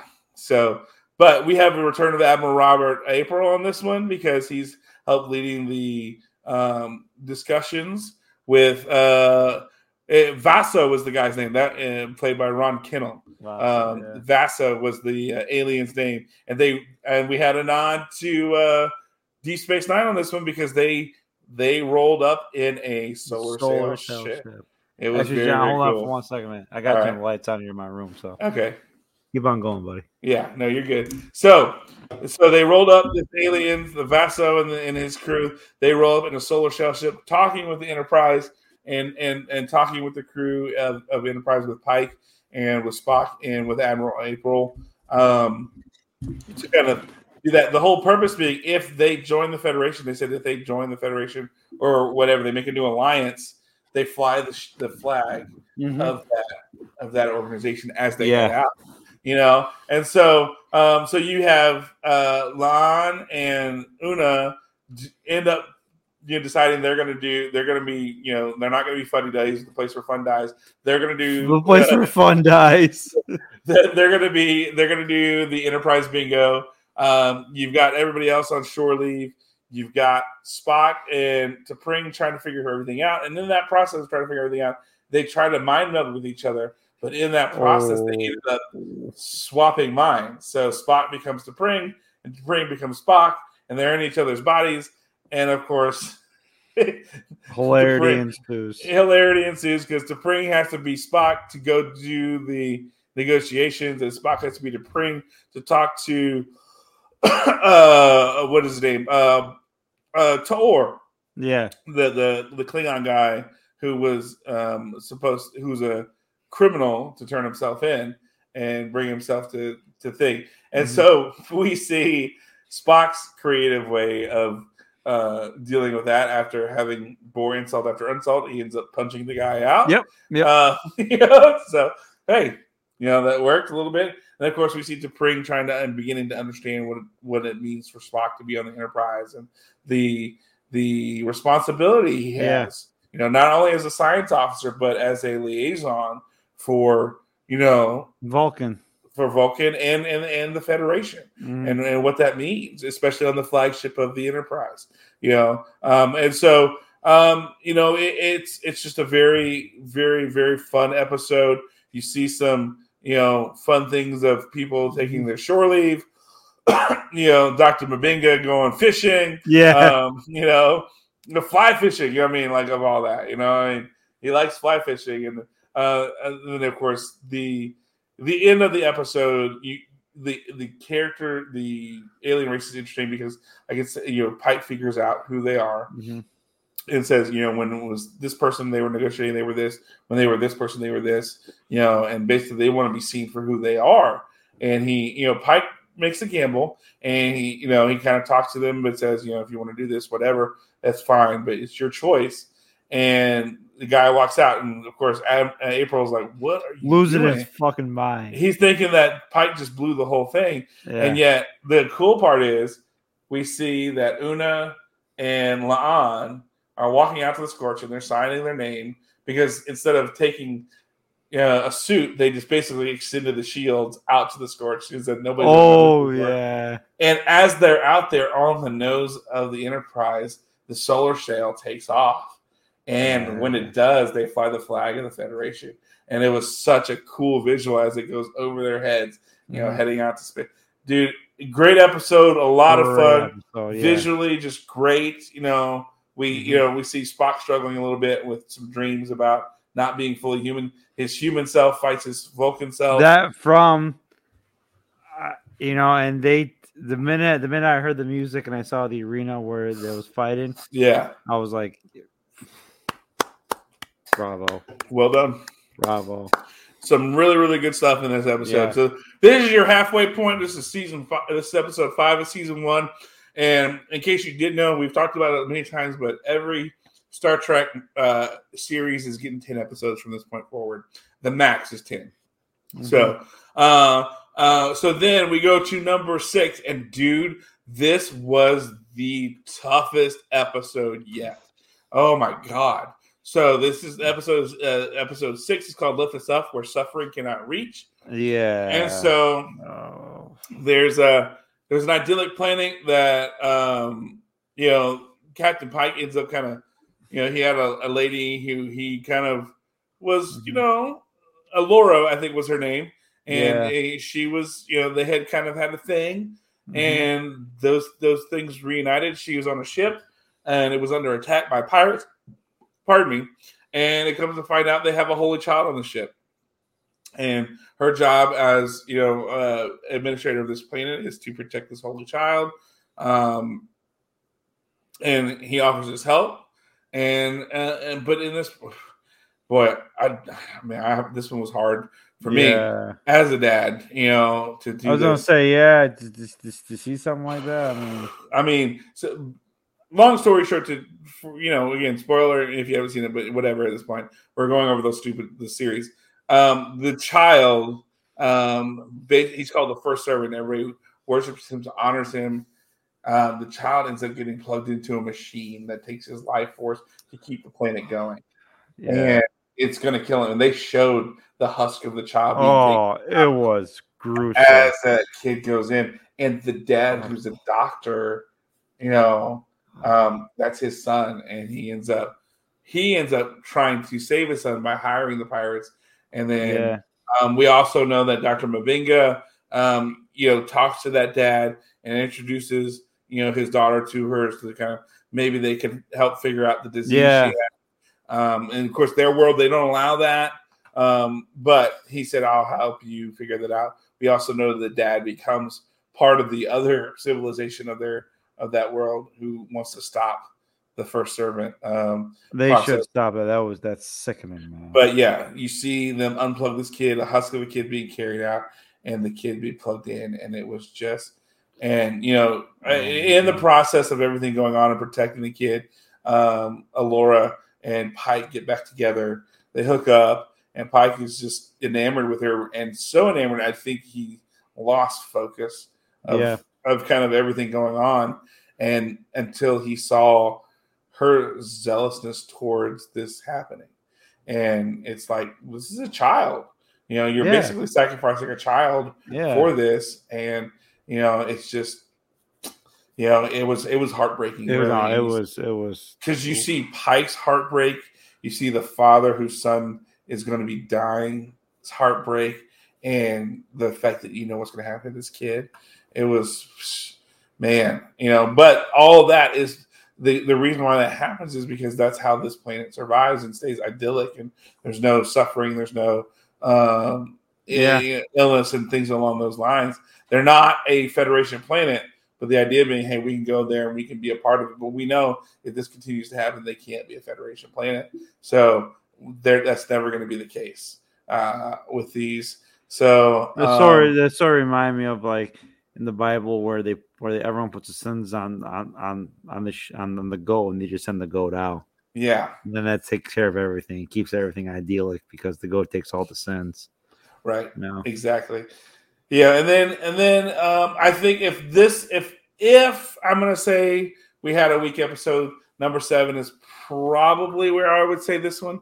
Uh, this is called the Serene Squall. Um, it's while on a dangerous humanitarian mission, the crew of the USS Enterprise stumbles upon a harrowing game of leverage with the quadrant's deadliest space pirate. Um, this is the one where they. Oh, think, oh no, no, this was not a weak episode, man. This. I was saying episode. it's not, but I was saying if you're gonna have to say one of these is the weakest, I think this is the weakest of them because eight, nine, and ten, dude. Phew, you know, this is, I don't. I listen, man. Tell you the truth, I don't think there was a weak episode at all. I don't either. But I, mean, but you have, I'm just saying, you have to take all ten. I'm gonna fight you on this, man. I know, but you know, of all ten, you know, if you're gonna compare them all, this one, uh, there was nothing I think uh, incredibly special or unique about this one, except for the the pirate lady who's revealed, you know, who we think is a humanitarian reveals to be the pirate um, we find out about these pirates who are trying to take the ship. Um, and it's a, again a cat and mouse game where Spock and uh, Nurse Chapel, you know, and are running around trying to get you know some of these guys off the ship, and then Pike, you know, transfers over to another ship, but then in turn gets captured. They end up mutineering on the other ship, and mm-hmm. they get their ship back. You know, there's this back and forth, and and trying to release you know, the Enterprise from these pirates. Uh, do we see it Orion? Um, they're gonna, you know, they're gonna take the um, because they're not in Federation space anymore, and so they're gonna take them to the Klingons. Um, Klingons or other slave planets to, um, you know, that that idea. So um, it's it's that idea of you know someone's taking over the Enterprise, but yet we have the John McClane kind of moment where some people ragtag people make it through, and they they save the day.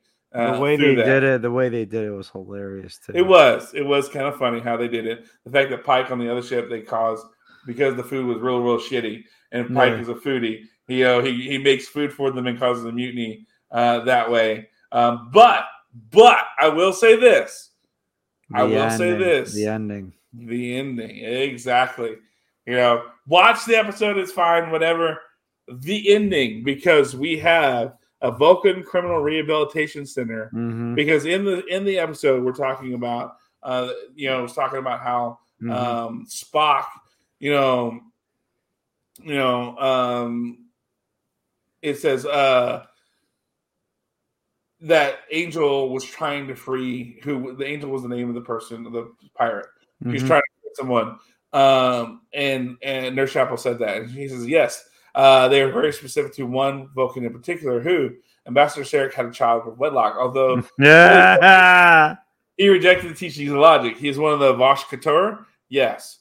Isn't Ambassador Sarek your father as well? Yes, I believe.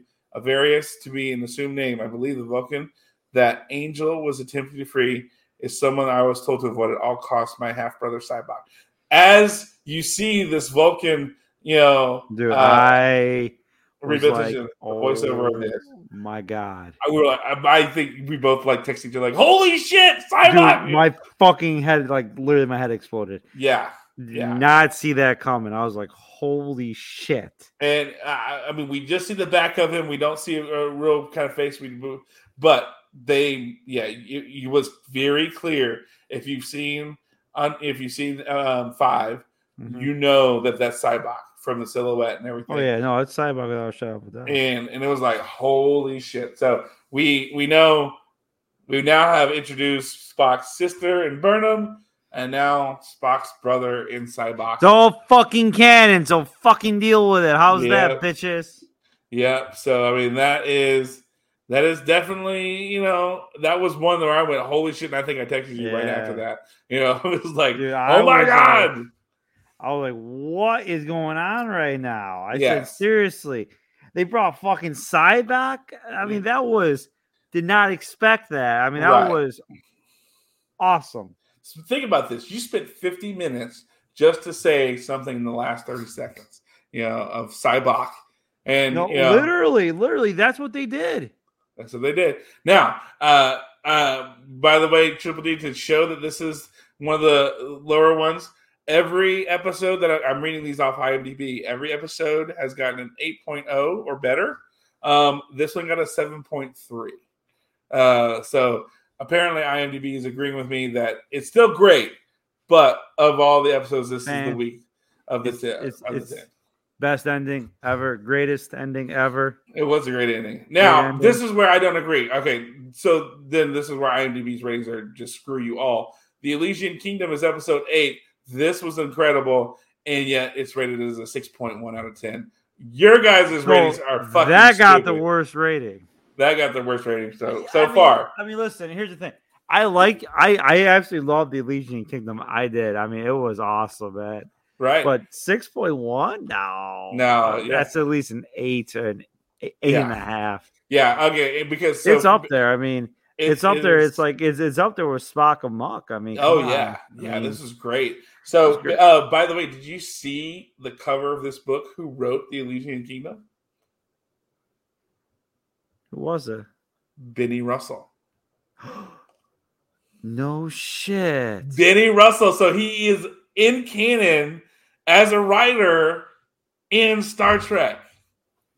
So uh, for those of you who don't know what we're referencing, there's an episode, I forget the name of it right off the top of my head on Deep Space Nine, where Sisko, it's he's not transported.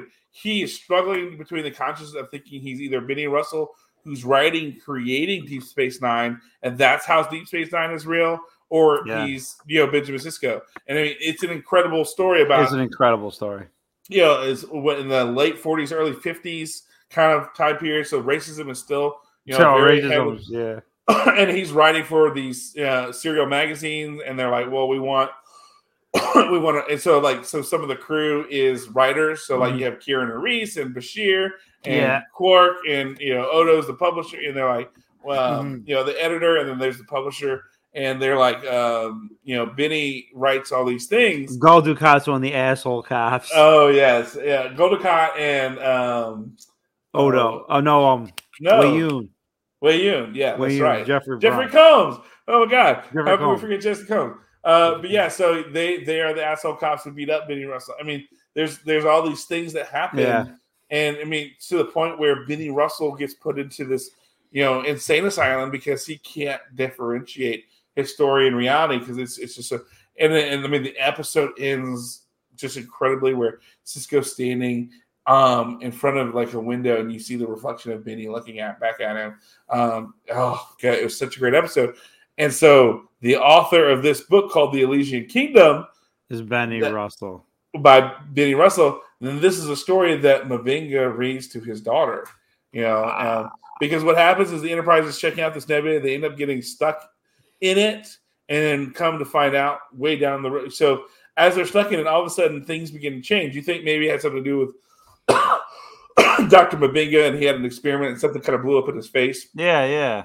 a little bit there. And then, um, so you had some other things going on there. Um, and all of a sudden, nobody is who they are except. Oh. He, he knows who he is, but everybody else, like Captain Pike, is this uh, this like really mousy, like, Spineless piece of shit. yeah, character. Uh, you got La'ana's as princess, um, which is totally like you know Oh my out of character. You got uh oh my god, everybody just plays these incredible Ortegas as the uh the the The guard. the guard. Oh my god. Uh Una Chin-Riley plays the huntsman, um, you know, or the huntswoman. Uh, Hemmer is the only one other uh, effect, uh, unaffected as well as we find out. He's supposed to be a wizard, um, but it comes to find out the reason why he's not is because you find out that this His- entity is in the nebula and is causing what is happening with the epi- with the uh, visions and everything. And so the doctor and Hemmer are the only ones who aren't because Hemmer was able to save off because of his telepathic abilities Mhm. and his mental acuity. And so they're the only ones unaffected by this. Well, come to find out, as they go through everything, Dr. M'Benga finds out his daughter's not in the teleporter anymore. Mhm. And it comes to find out the entity recognized her as, you know, being alone as well.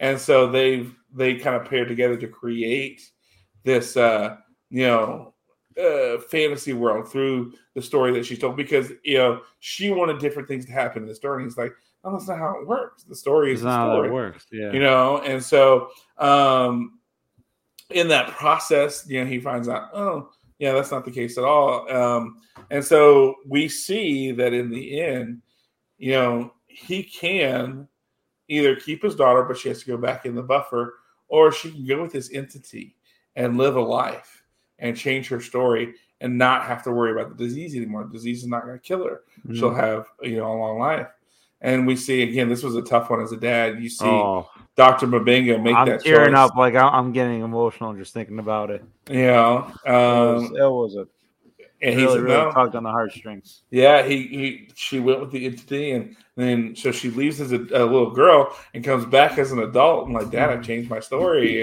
and um, you know, and because what happened was there's some elements of the story that begin to change. You know, that's Yeah. like, oh, that didn't happen. So that's how M'Benga started figuring out that it was his daughter, and he uses uh, Hemmer to kind of help talk to the entity Mhm. and um and things along those lines. What's up, buddy?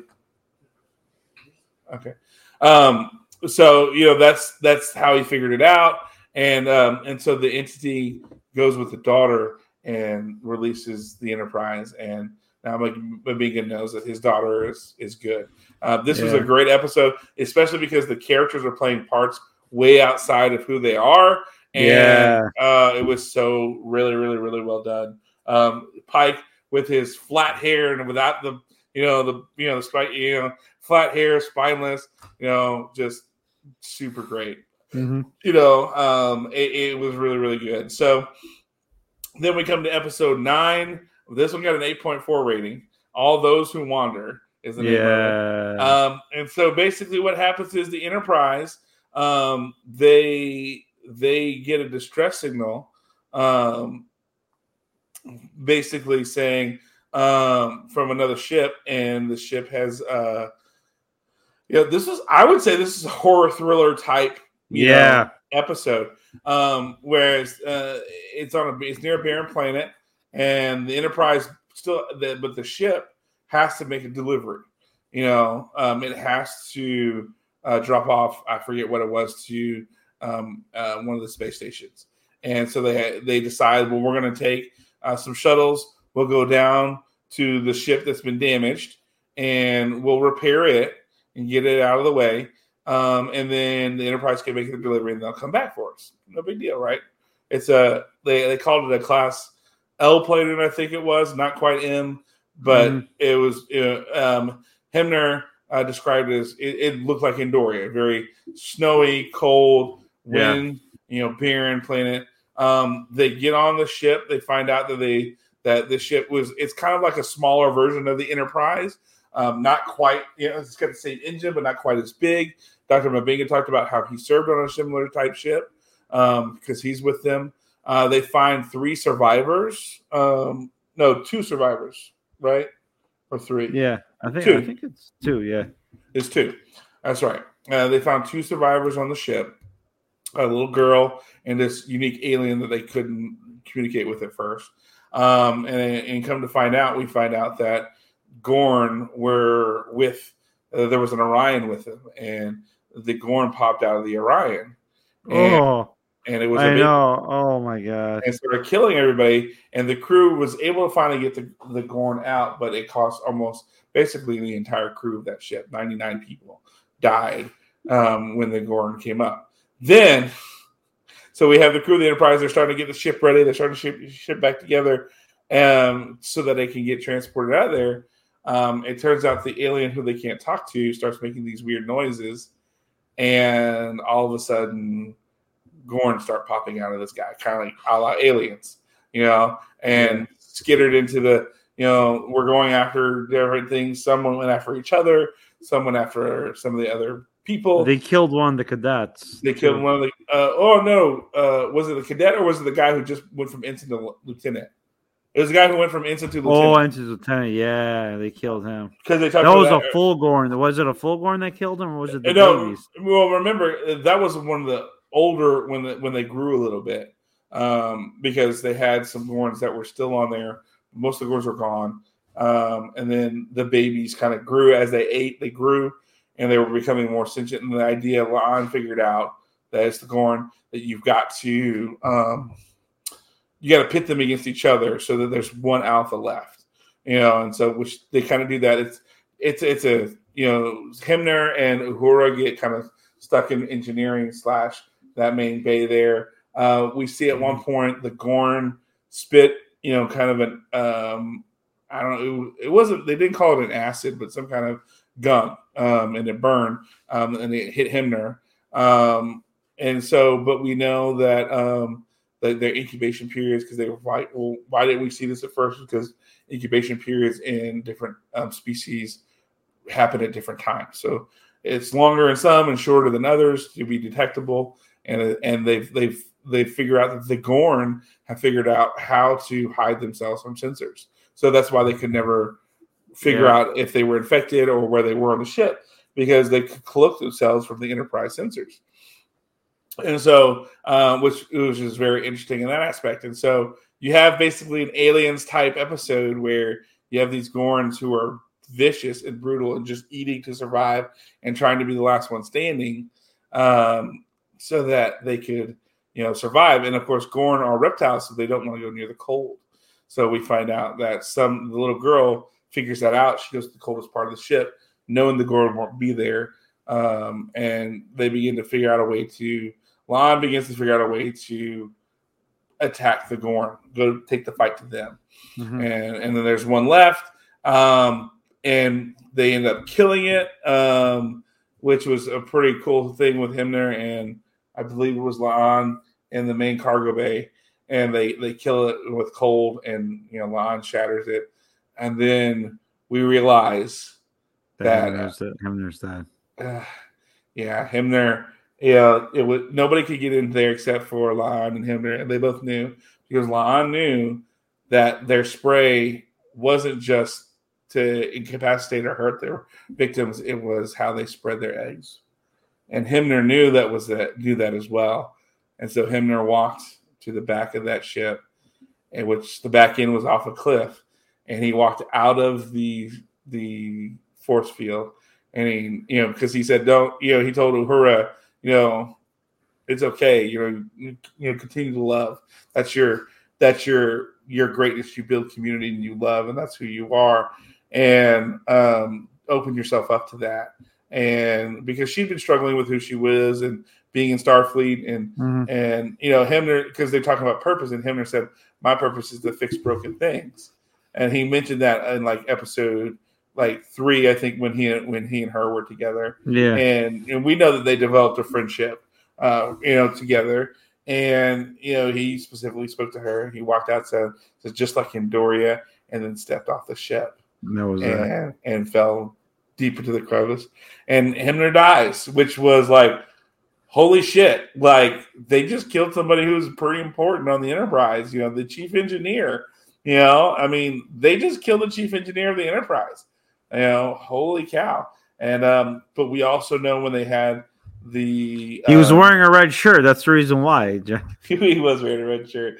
The red shirt uh, continues, Red, but the red shirt the- continues. but the other guy wasn't. He was a gold shirt, so you know. Oh well, okay. Yeah, the ensign who became lieutenant. Um, That's- but you know, it's uh, but we also see that Spock struggles with his rage a little bit.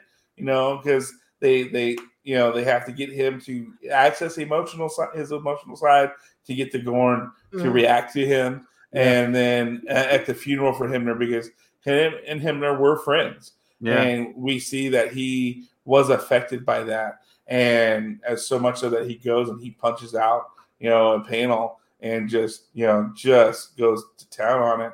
And nurse uh, chapel hugs him and is like it's okay and helps him kind of calm down a little bit but you know they're intimating a uh, a relationship kind of between spock Well, I mean, we, we all know the original series. You know, Chapel had the hots for like Spock. So Yeah, and that's still going on, so that's that's fine. Um, you know, but uh, again, I love like Uhura when at the funeral when they're talking about him, there she says his purpose is to fix broken things, and he did that, and you know, of course, referencing herself. Mhm. Um, you know, I, it was a, it was a, whew, it was a good one. It was especially at the end there when Hemmer just makes the sacrifice, and he knows Tough. he has to do it. Golly, man, Yeah. it was, it was, it was good though. I mean, this is a great episode, right? You know, this is episode nine, so this is a good one, and then you still have your season ten ender, a Which quality of was- mercy. fucking Ooh. good lord. Right, but then here's you remember. Good Don't forget. Oh, God. I'm sorry, I forgot. La'an also requests to leave um, the ship because she wants to go with the girl and help her find her family and things like that. And because her and the girl have a connection because of the surviving the Gorn, and so she wants to help her. Uh, and it's not in Federation space, and and so she's going to go off and do that thing. So. Um, so we have Hemmer, le- we have Hemmer dying. By the way, by, by the way, when I watched this episode, dude, I was so fucking stoned, man. yeah. Oh, I was you? really stoned.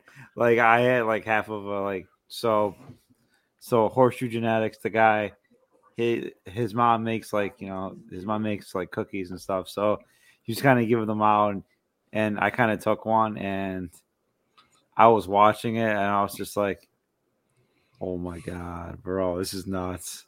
Mhm. But yeah, no, it was. I I mean, to to me, that was just crazy. How, yeah, you're right.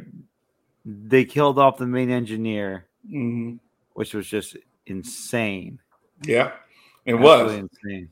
You know, they're they're showing that you know anybody's expendable, and then the fact that they're letting La'an leave. You know, I mean, she she leaves the Enterprise. So, Yeah, you know, but so, but they're all setting it up to basically kind of get you to where you know where Kirk is. You know, basically seven years from now.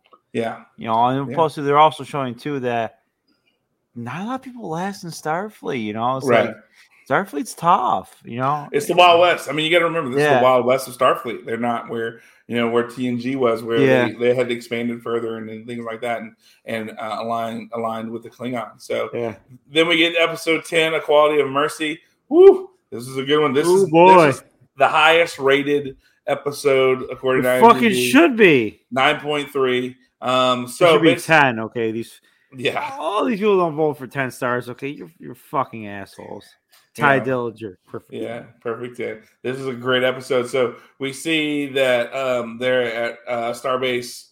Um, what, oh, that's what the the injectors were supposed to uh, to go to Starbase K seven, which was the one that was trouble with Mhm. tribbles. Um, that, with yeah, that was in episode nine. That's right. So that's just like, oh, oh, K seven. I know that one. K7. So that they're at this other um, uh, star base that's on the edge of the neutral zone, and they're talking to the captain. They're talking about how they're going to be upgrading everything, and in that process, we find out the commander of that station, his son, Mhm. comes in because he's a big fan of Pike and the Enterprise.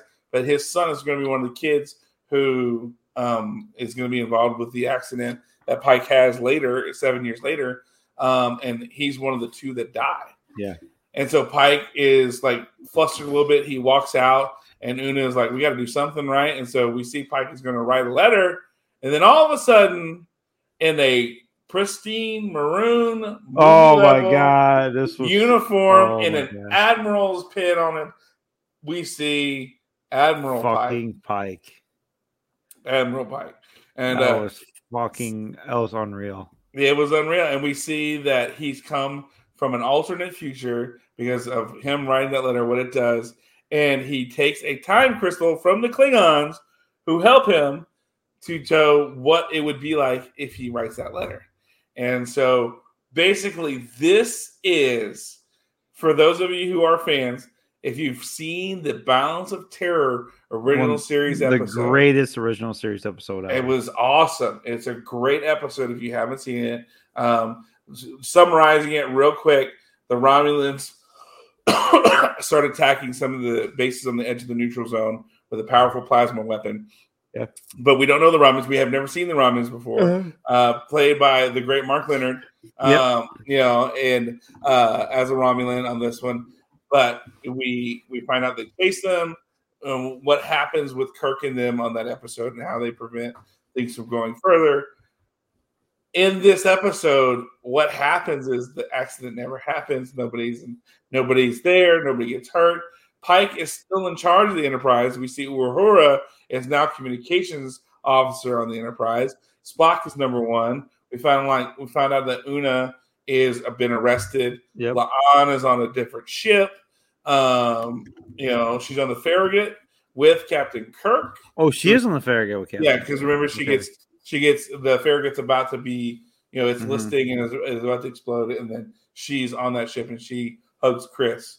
You know when he comes off and uh, she comes off the transport pad and he asks her about Una and he's like, you know, she's in prison. You know, we find out she's been arrested because she she's an Illyrian. Um, you know, things have happened. So basically, we see as if Pike would have been captain of the Enterprise during, you know, when Kirk would be. Um, we hear the voice of someone who sounds like um, A Scotsman, Scotsman, you know, Mr. Scott, Mr. Uh, Scott. chief engineer. Um, we never see him, but Spock does reference as he's helping make repairs uh, Mhm. to the weapons. Uh, do that. We we see the uh, what happens with the Romulan. The Romulan uh, Kirk is in the area in the Farragut to help the Enterprise, so they're going to work together to Mhm. try to take out the Romulan and keep it from happening. Uh, in turn, Kirk and the Farragut get taken out instead. They take on everybody from that they can from the Farragut.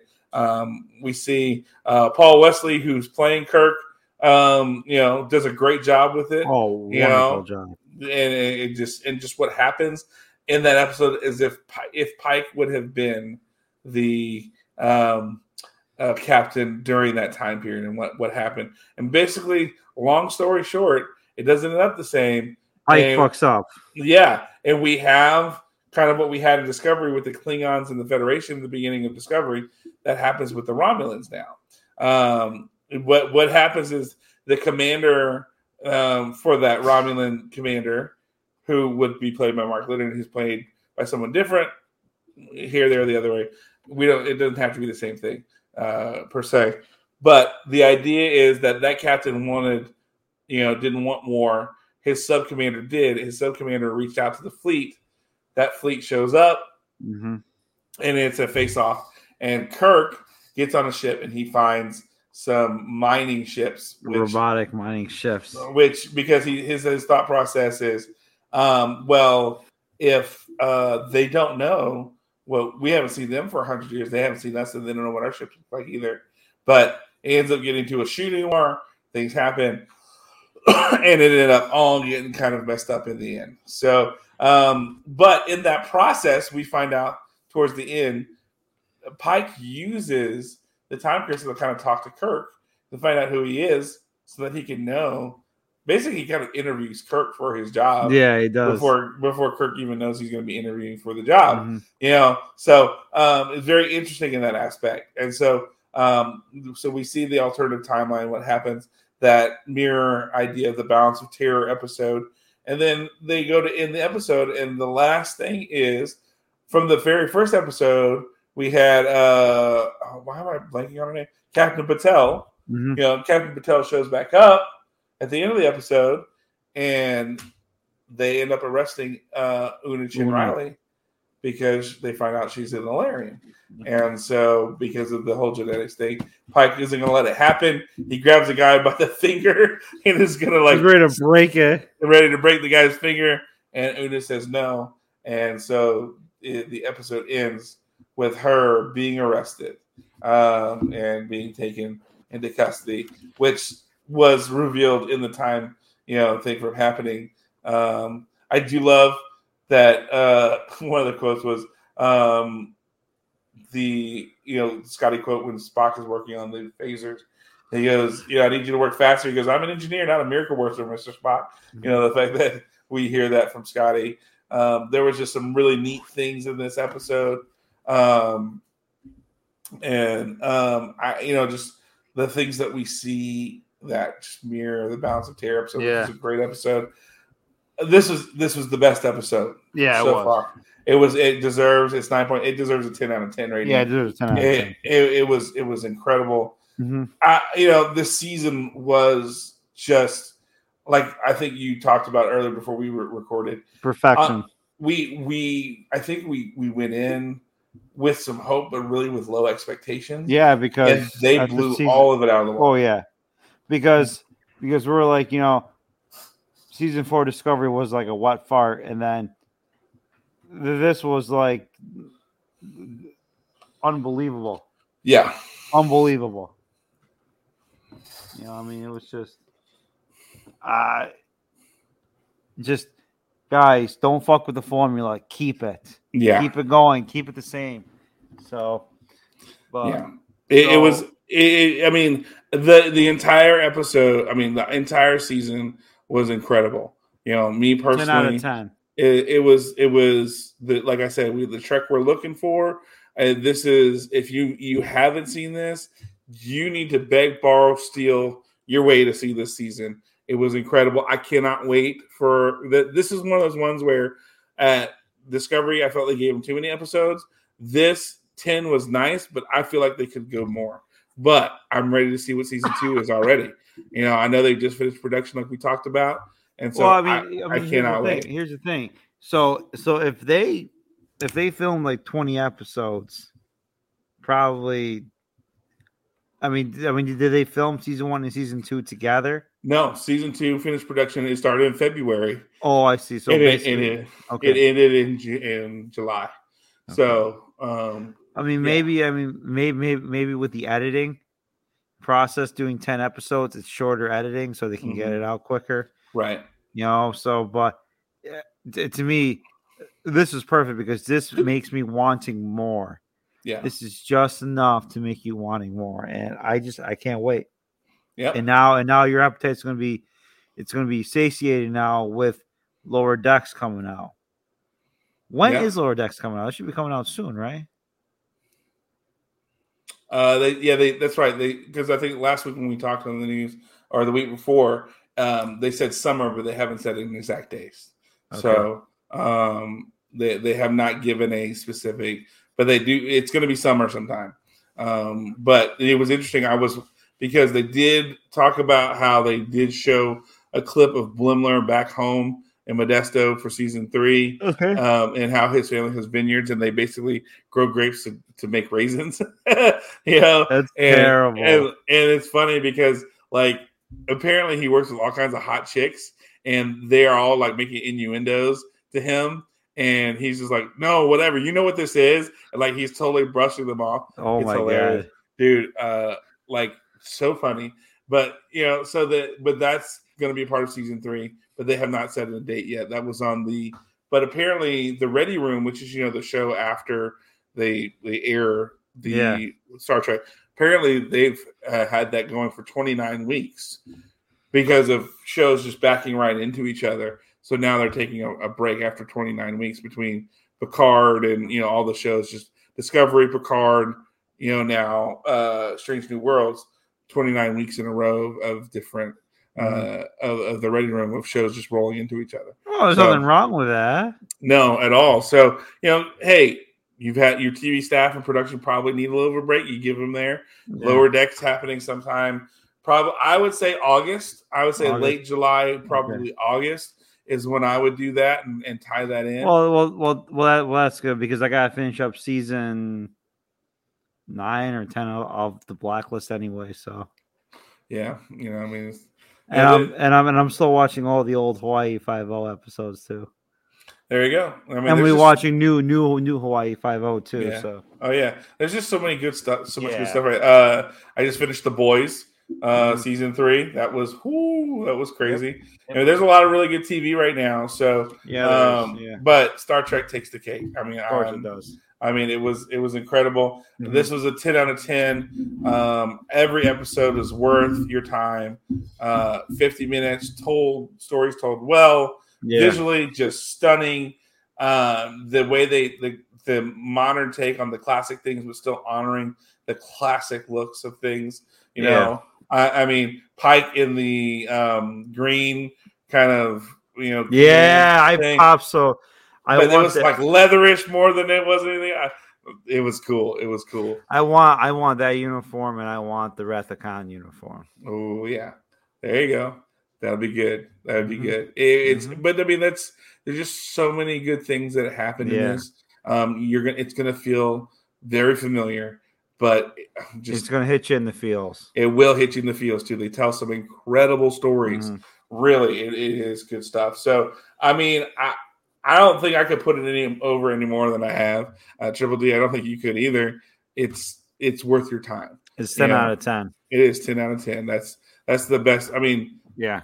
I I don't know. I mean, i if if this is the level we're getting, season two is gonna be even better. I'm, I'm Well, just- Here's the thing. I'm still gonna be like, you know what, season one was great, but they could still fuck it up though. So, well, I mean, from what I'm hearing, it sounds like season two is gonna be great. okay. But we'll see. You know, I mean, there's going to be more Kirk. You know, um, in season two. So there we go. Um, who knows what um, new uh, cadet maybe that might appear who on the Enterprise later on. Um, you know, because Uhura is now going back to the Academy. We saw that. it's not gonna uh, it's probably not gonna be Cadet McCoy because I don't think No, he, he's a doctor because he was on the He's- yeah. Wasn't he? With with Kirk. I don't well, I know in the stories he was served as chief medical officer with with with Kirk, like before Kirk took over on the Enterprise, but right. yeah, that, Who knows? But you know, maybe they won't. Maybe they'll just you know have some things happen here or there. mhm. But I, you know, I'm looking forward to what So happens. You know, especially with Una, uh, Mhm. La'an, you know, and the, the the characters that have left. That you know, like Mhm. with Uhura, we know where she ends up. You know, so that's that's kind of one of those things. It was nice to see a young cadet Uhura and her finding her place in Star Mhm. Trek and where it could be. And Yeah. then, um, but then there are other characters that like we've invested in. It's like, all right, well, what happens now? and Mm-hmm. we want to see that. Um, you know, oh, by the way, the one thing we didn't talk about, which you and I both said, like we both cried at, um, because of the alternate timeline and the fighting, uh, Spock gets yeah, hurt. Spock laying in the bed. Oh, It's it's brutal. that was rough. It was very That was rough. rough. That was It rough. was it was bad. So Yeah. you know, I mean, again, there's just so many things that keep popping in my head of happening in the, in the seasons. You're just gonna have to go watch it for yourself. I'm Yeah, sure we left something out. Somebody finds something that they liked. That's cool. You know, you tell us about it. That that's we want to hear what your favorite parts of the Yeah. season are.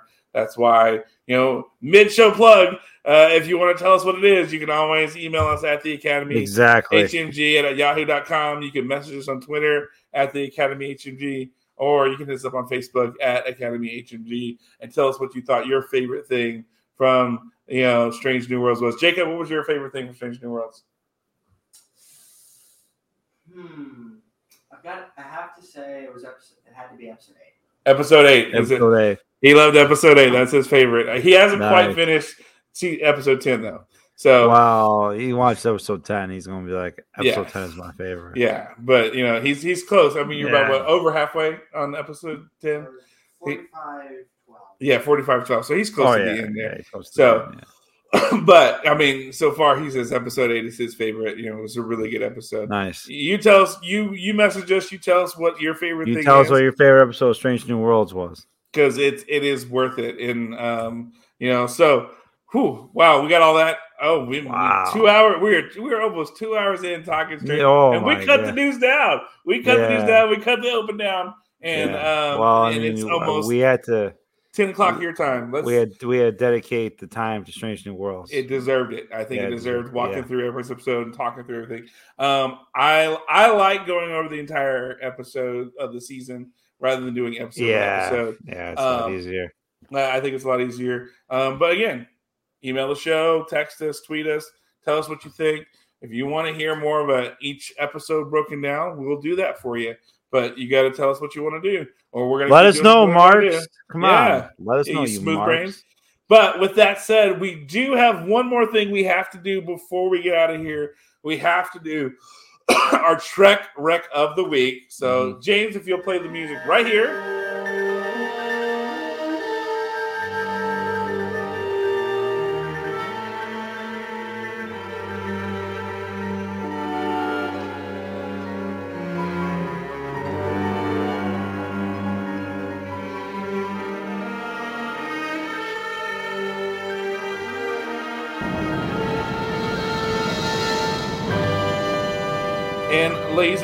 Is time for our Trek Wreck of the Week. And it is my turn this week for Trek Wreck of the Week. Mhm. Um, and what I'm going to pick this week is um, Fathom Events. Ladies and gentlemen, Ah, if you want to see the 40th directors, uh, 40th uh, anniversary director's cut of Wrath of Khan, go to Fathom Events and you can pick three dates, and there are going to be theaters in your area that will be showing it. And on those three dates, you pick your time uh, and you pick uh, your theater that you want to watch, and you watch on the big screen Star Trek Wrath of Khan you pick and, your, uh, your theater. pick you out your theater that you want to do it in.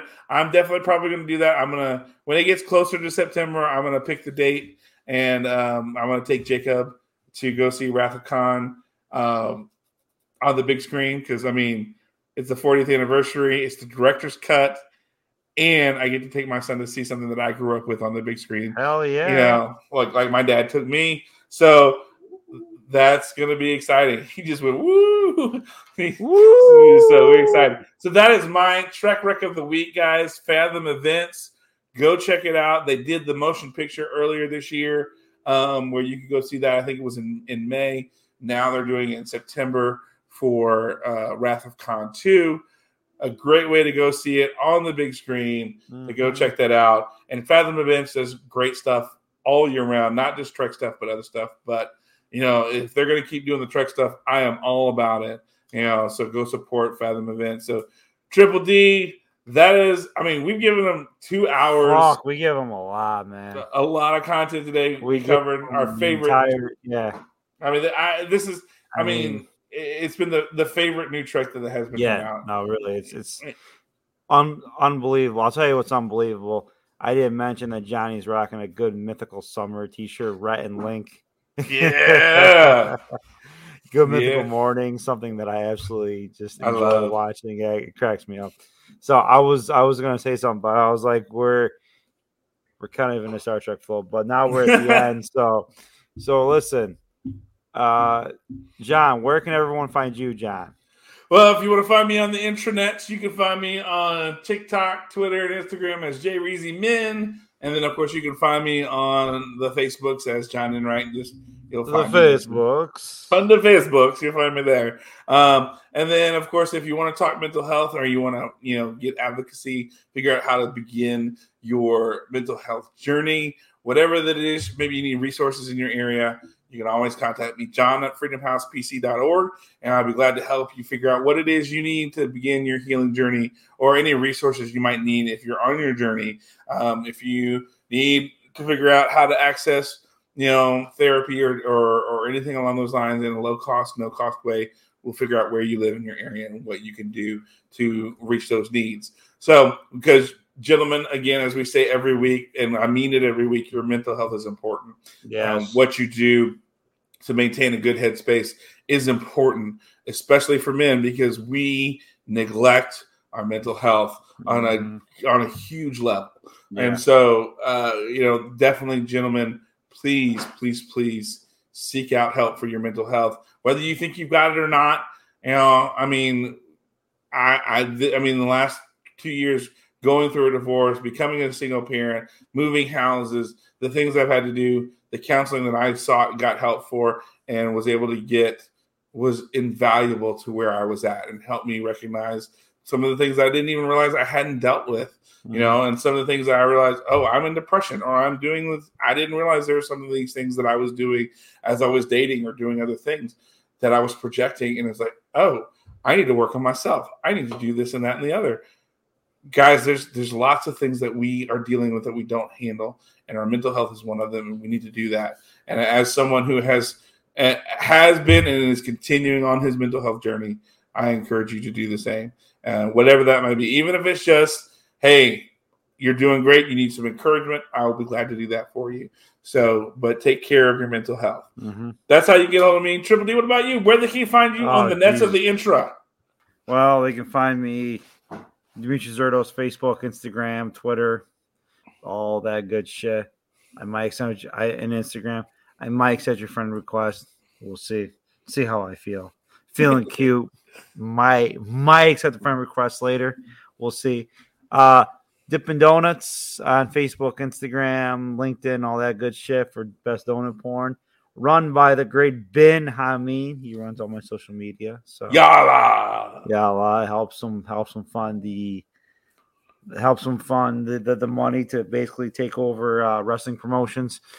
Uh, also, too, we got Immortal Championship Wrestling, Immortal Things in Schenectady. It's going to be off the chain. Dirty Dango is going to be there.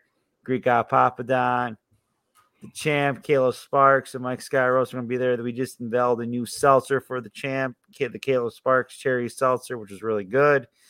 So, if you guys are in the Schenectady area, upstate New York, hey, come down to the Boys and Girls Club. It's a brand new facility. It's going to have air conditioning in it. So, Woo! that's a big for a wrestling show to have air conditioning in it. So, guys.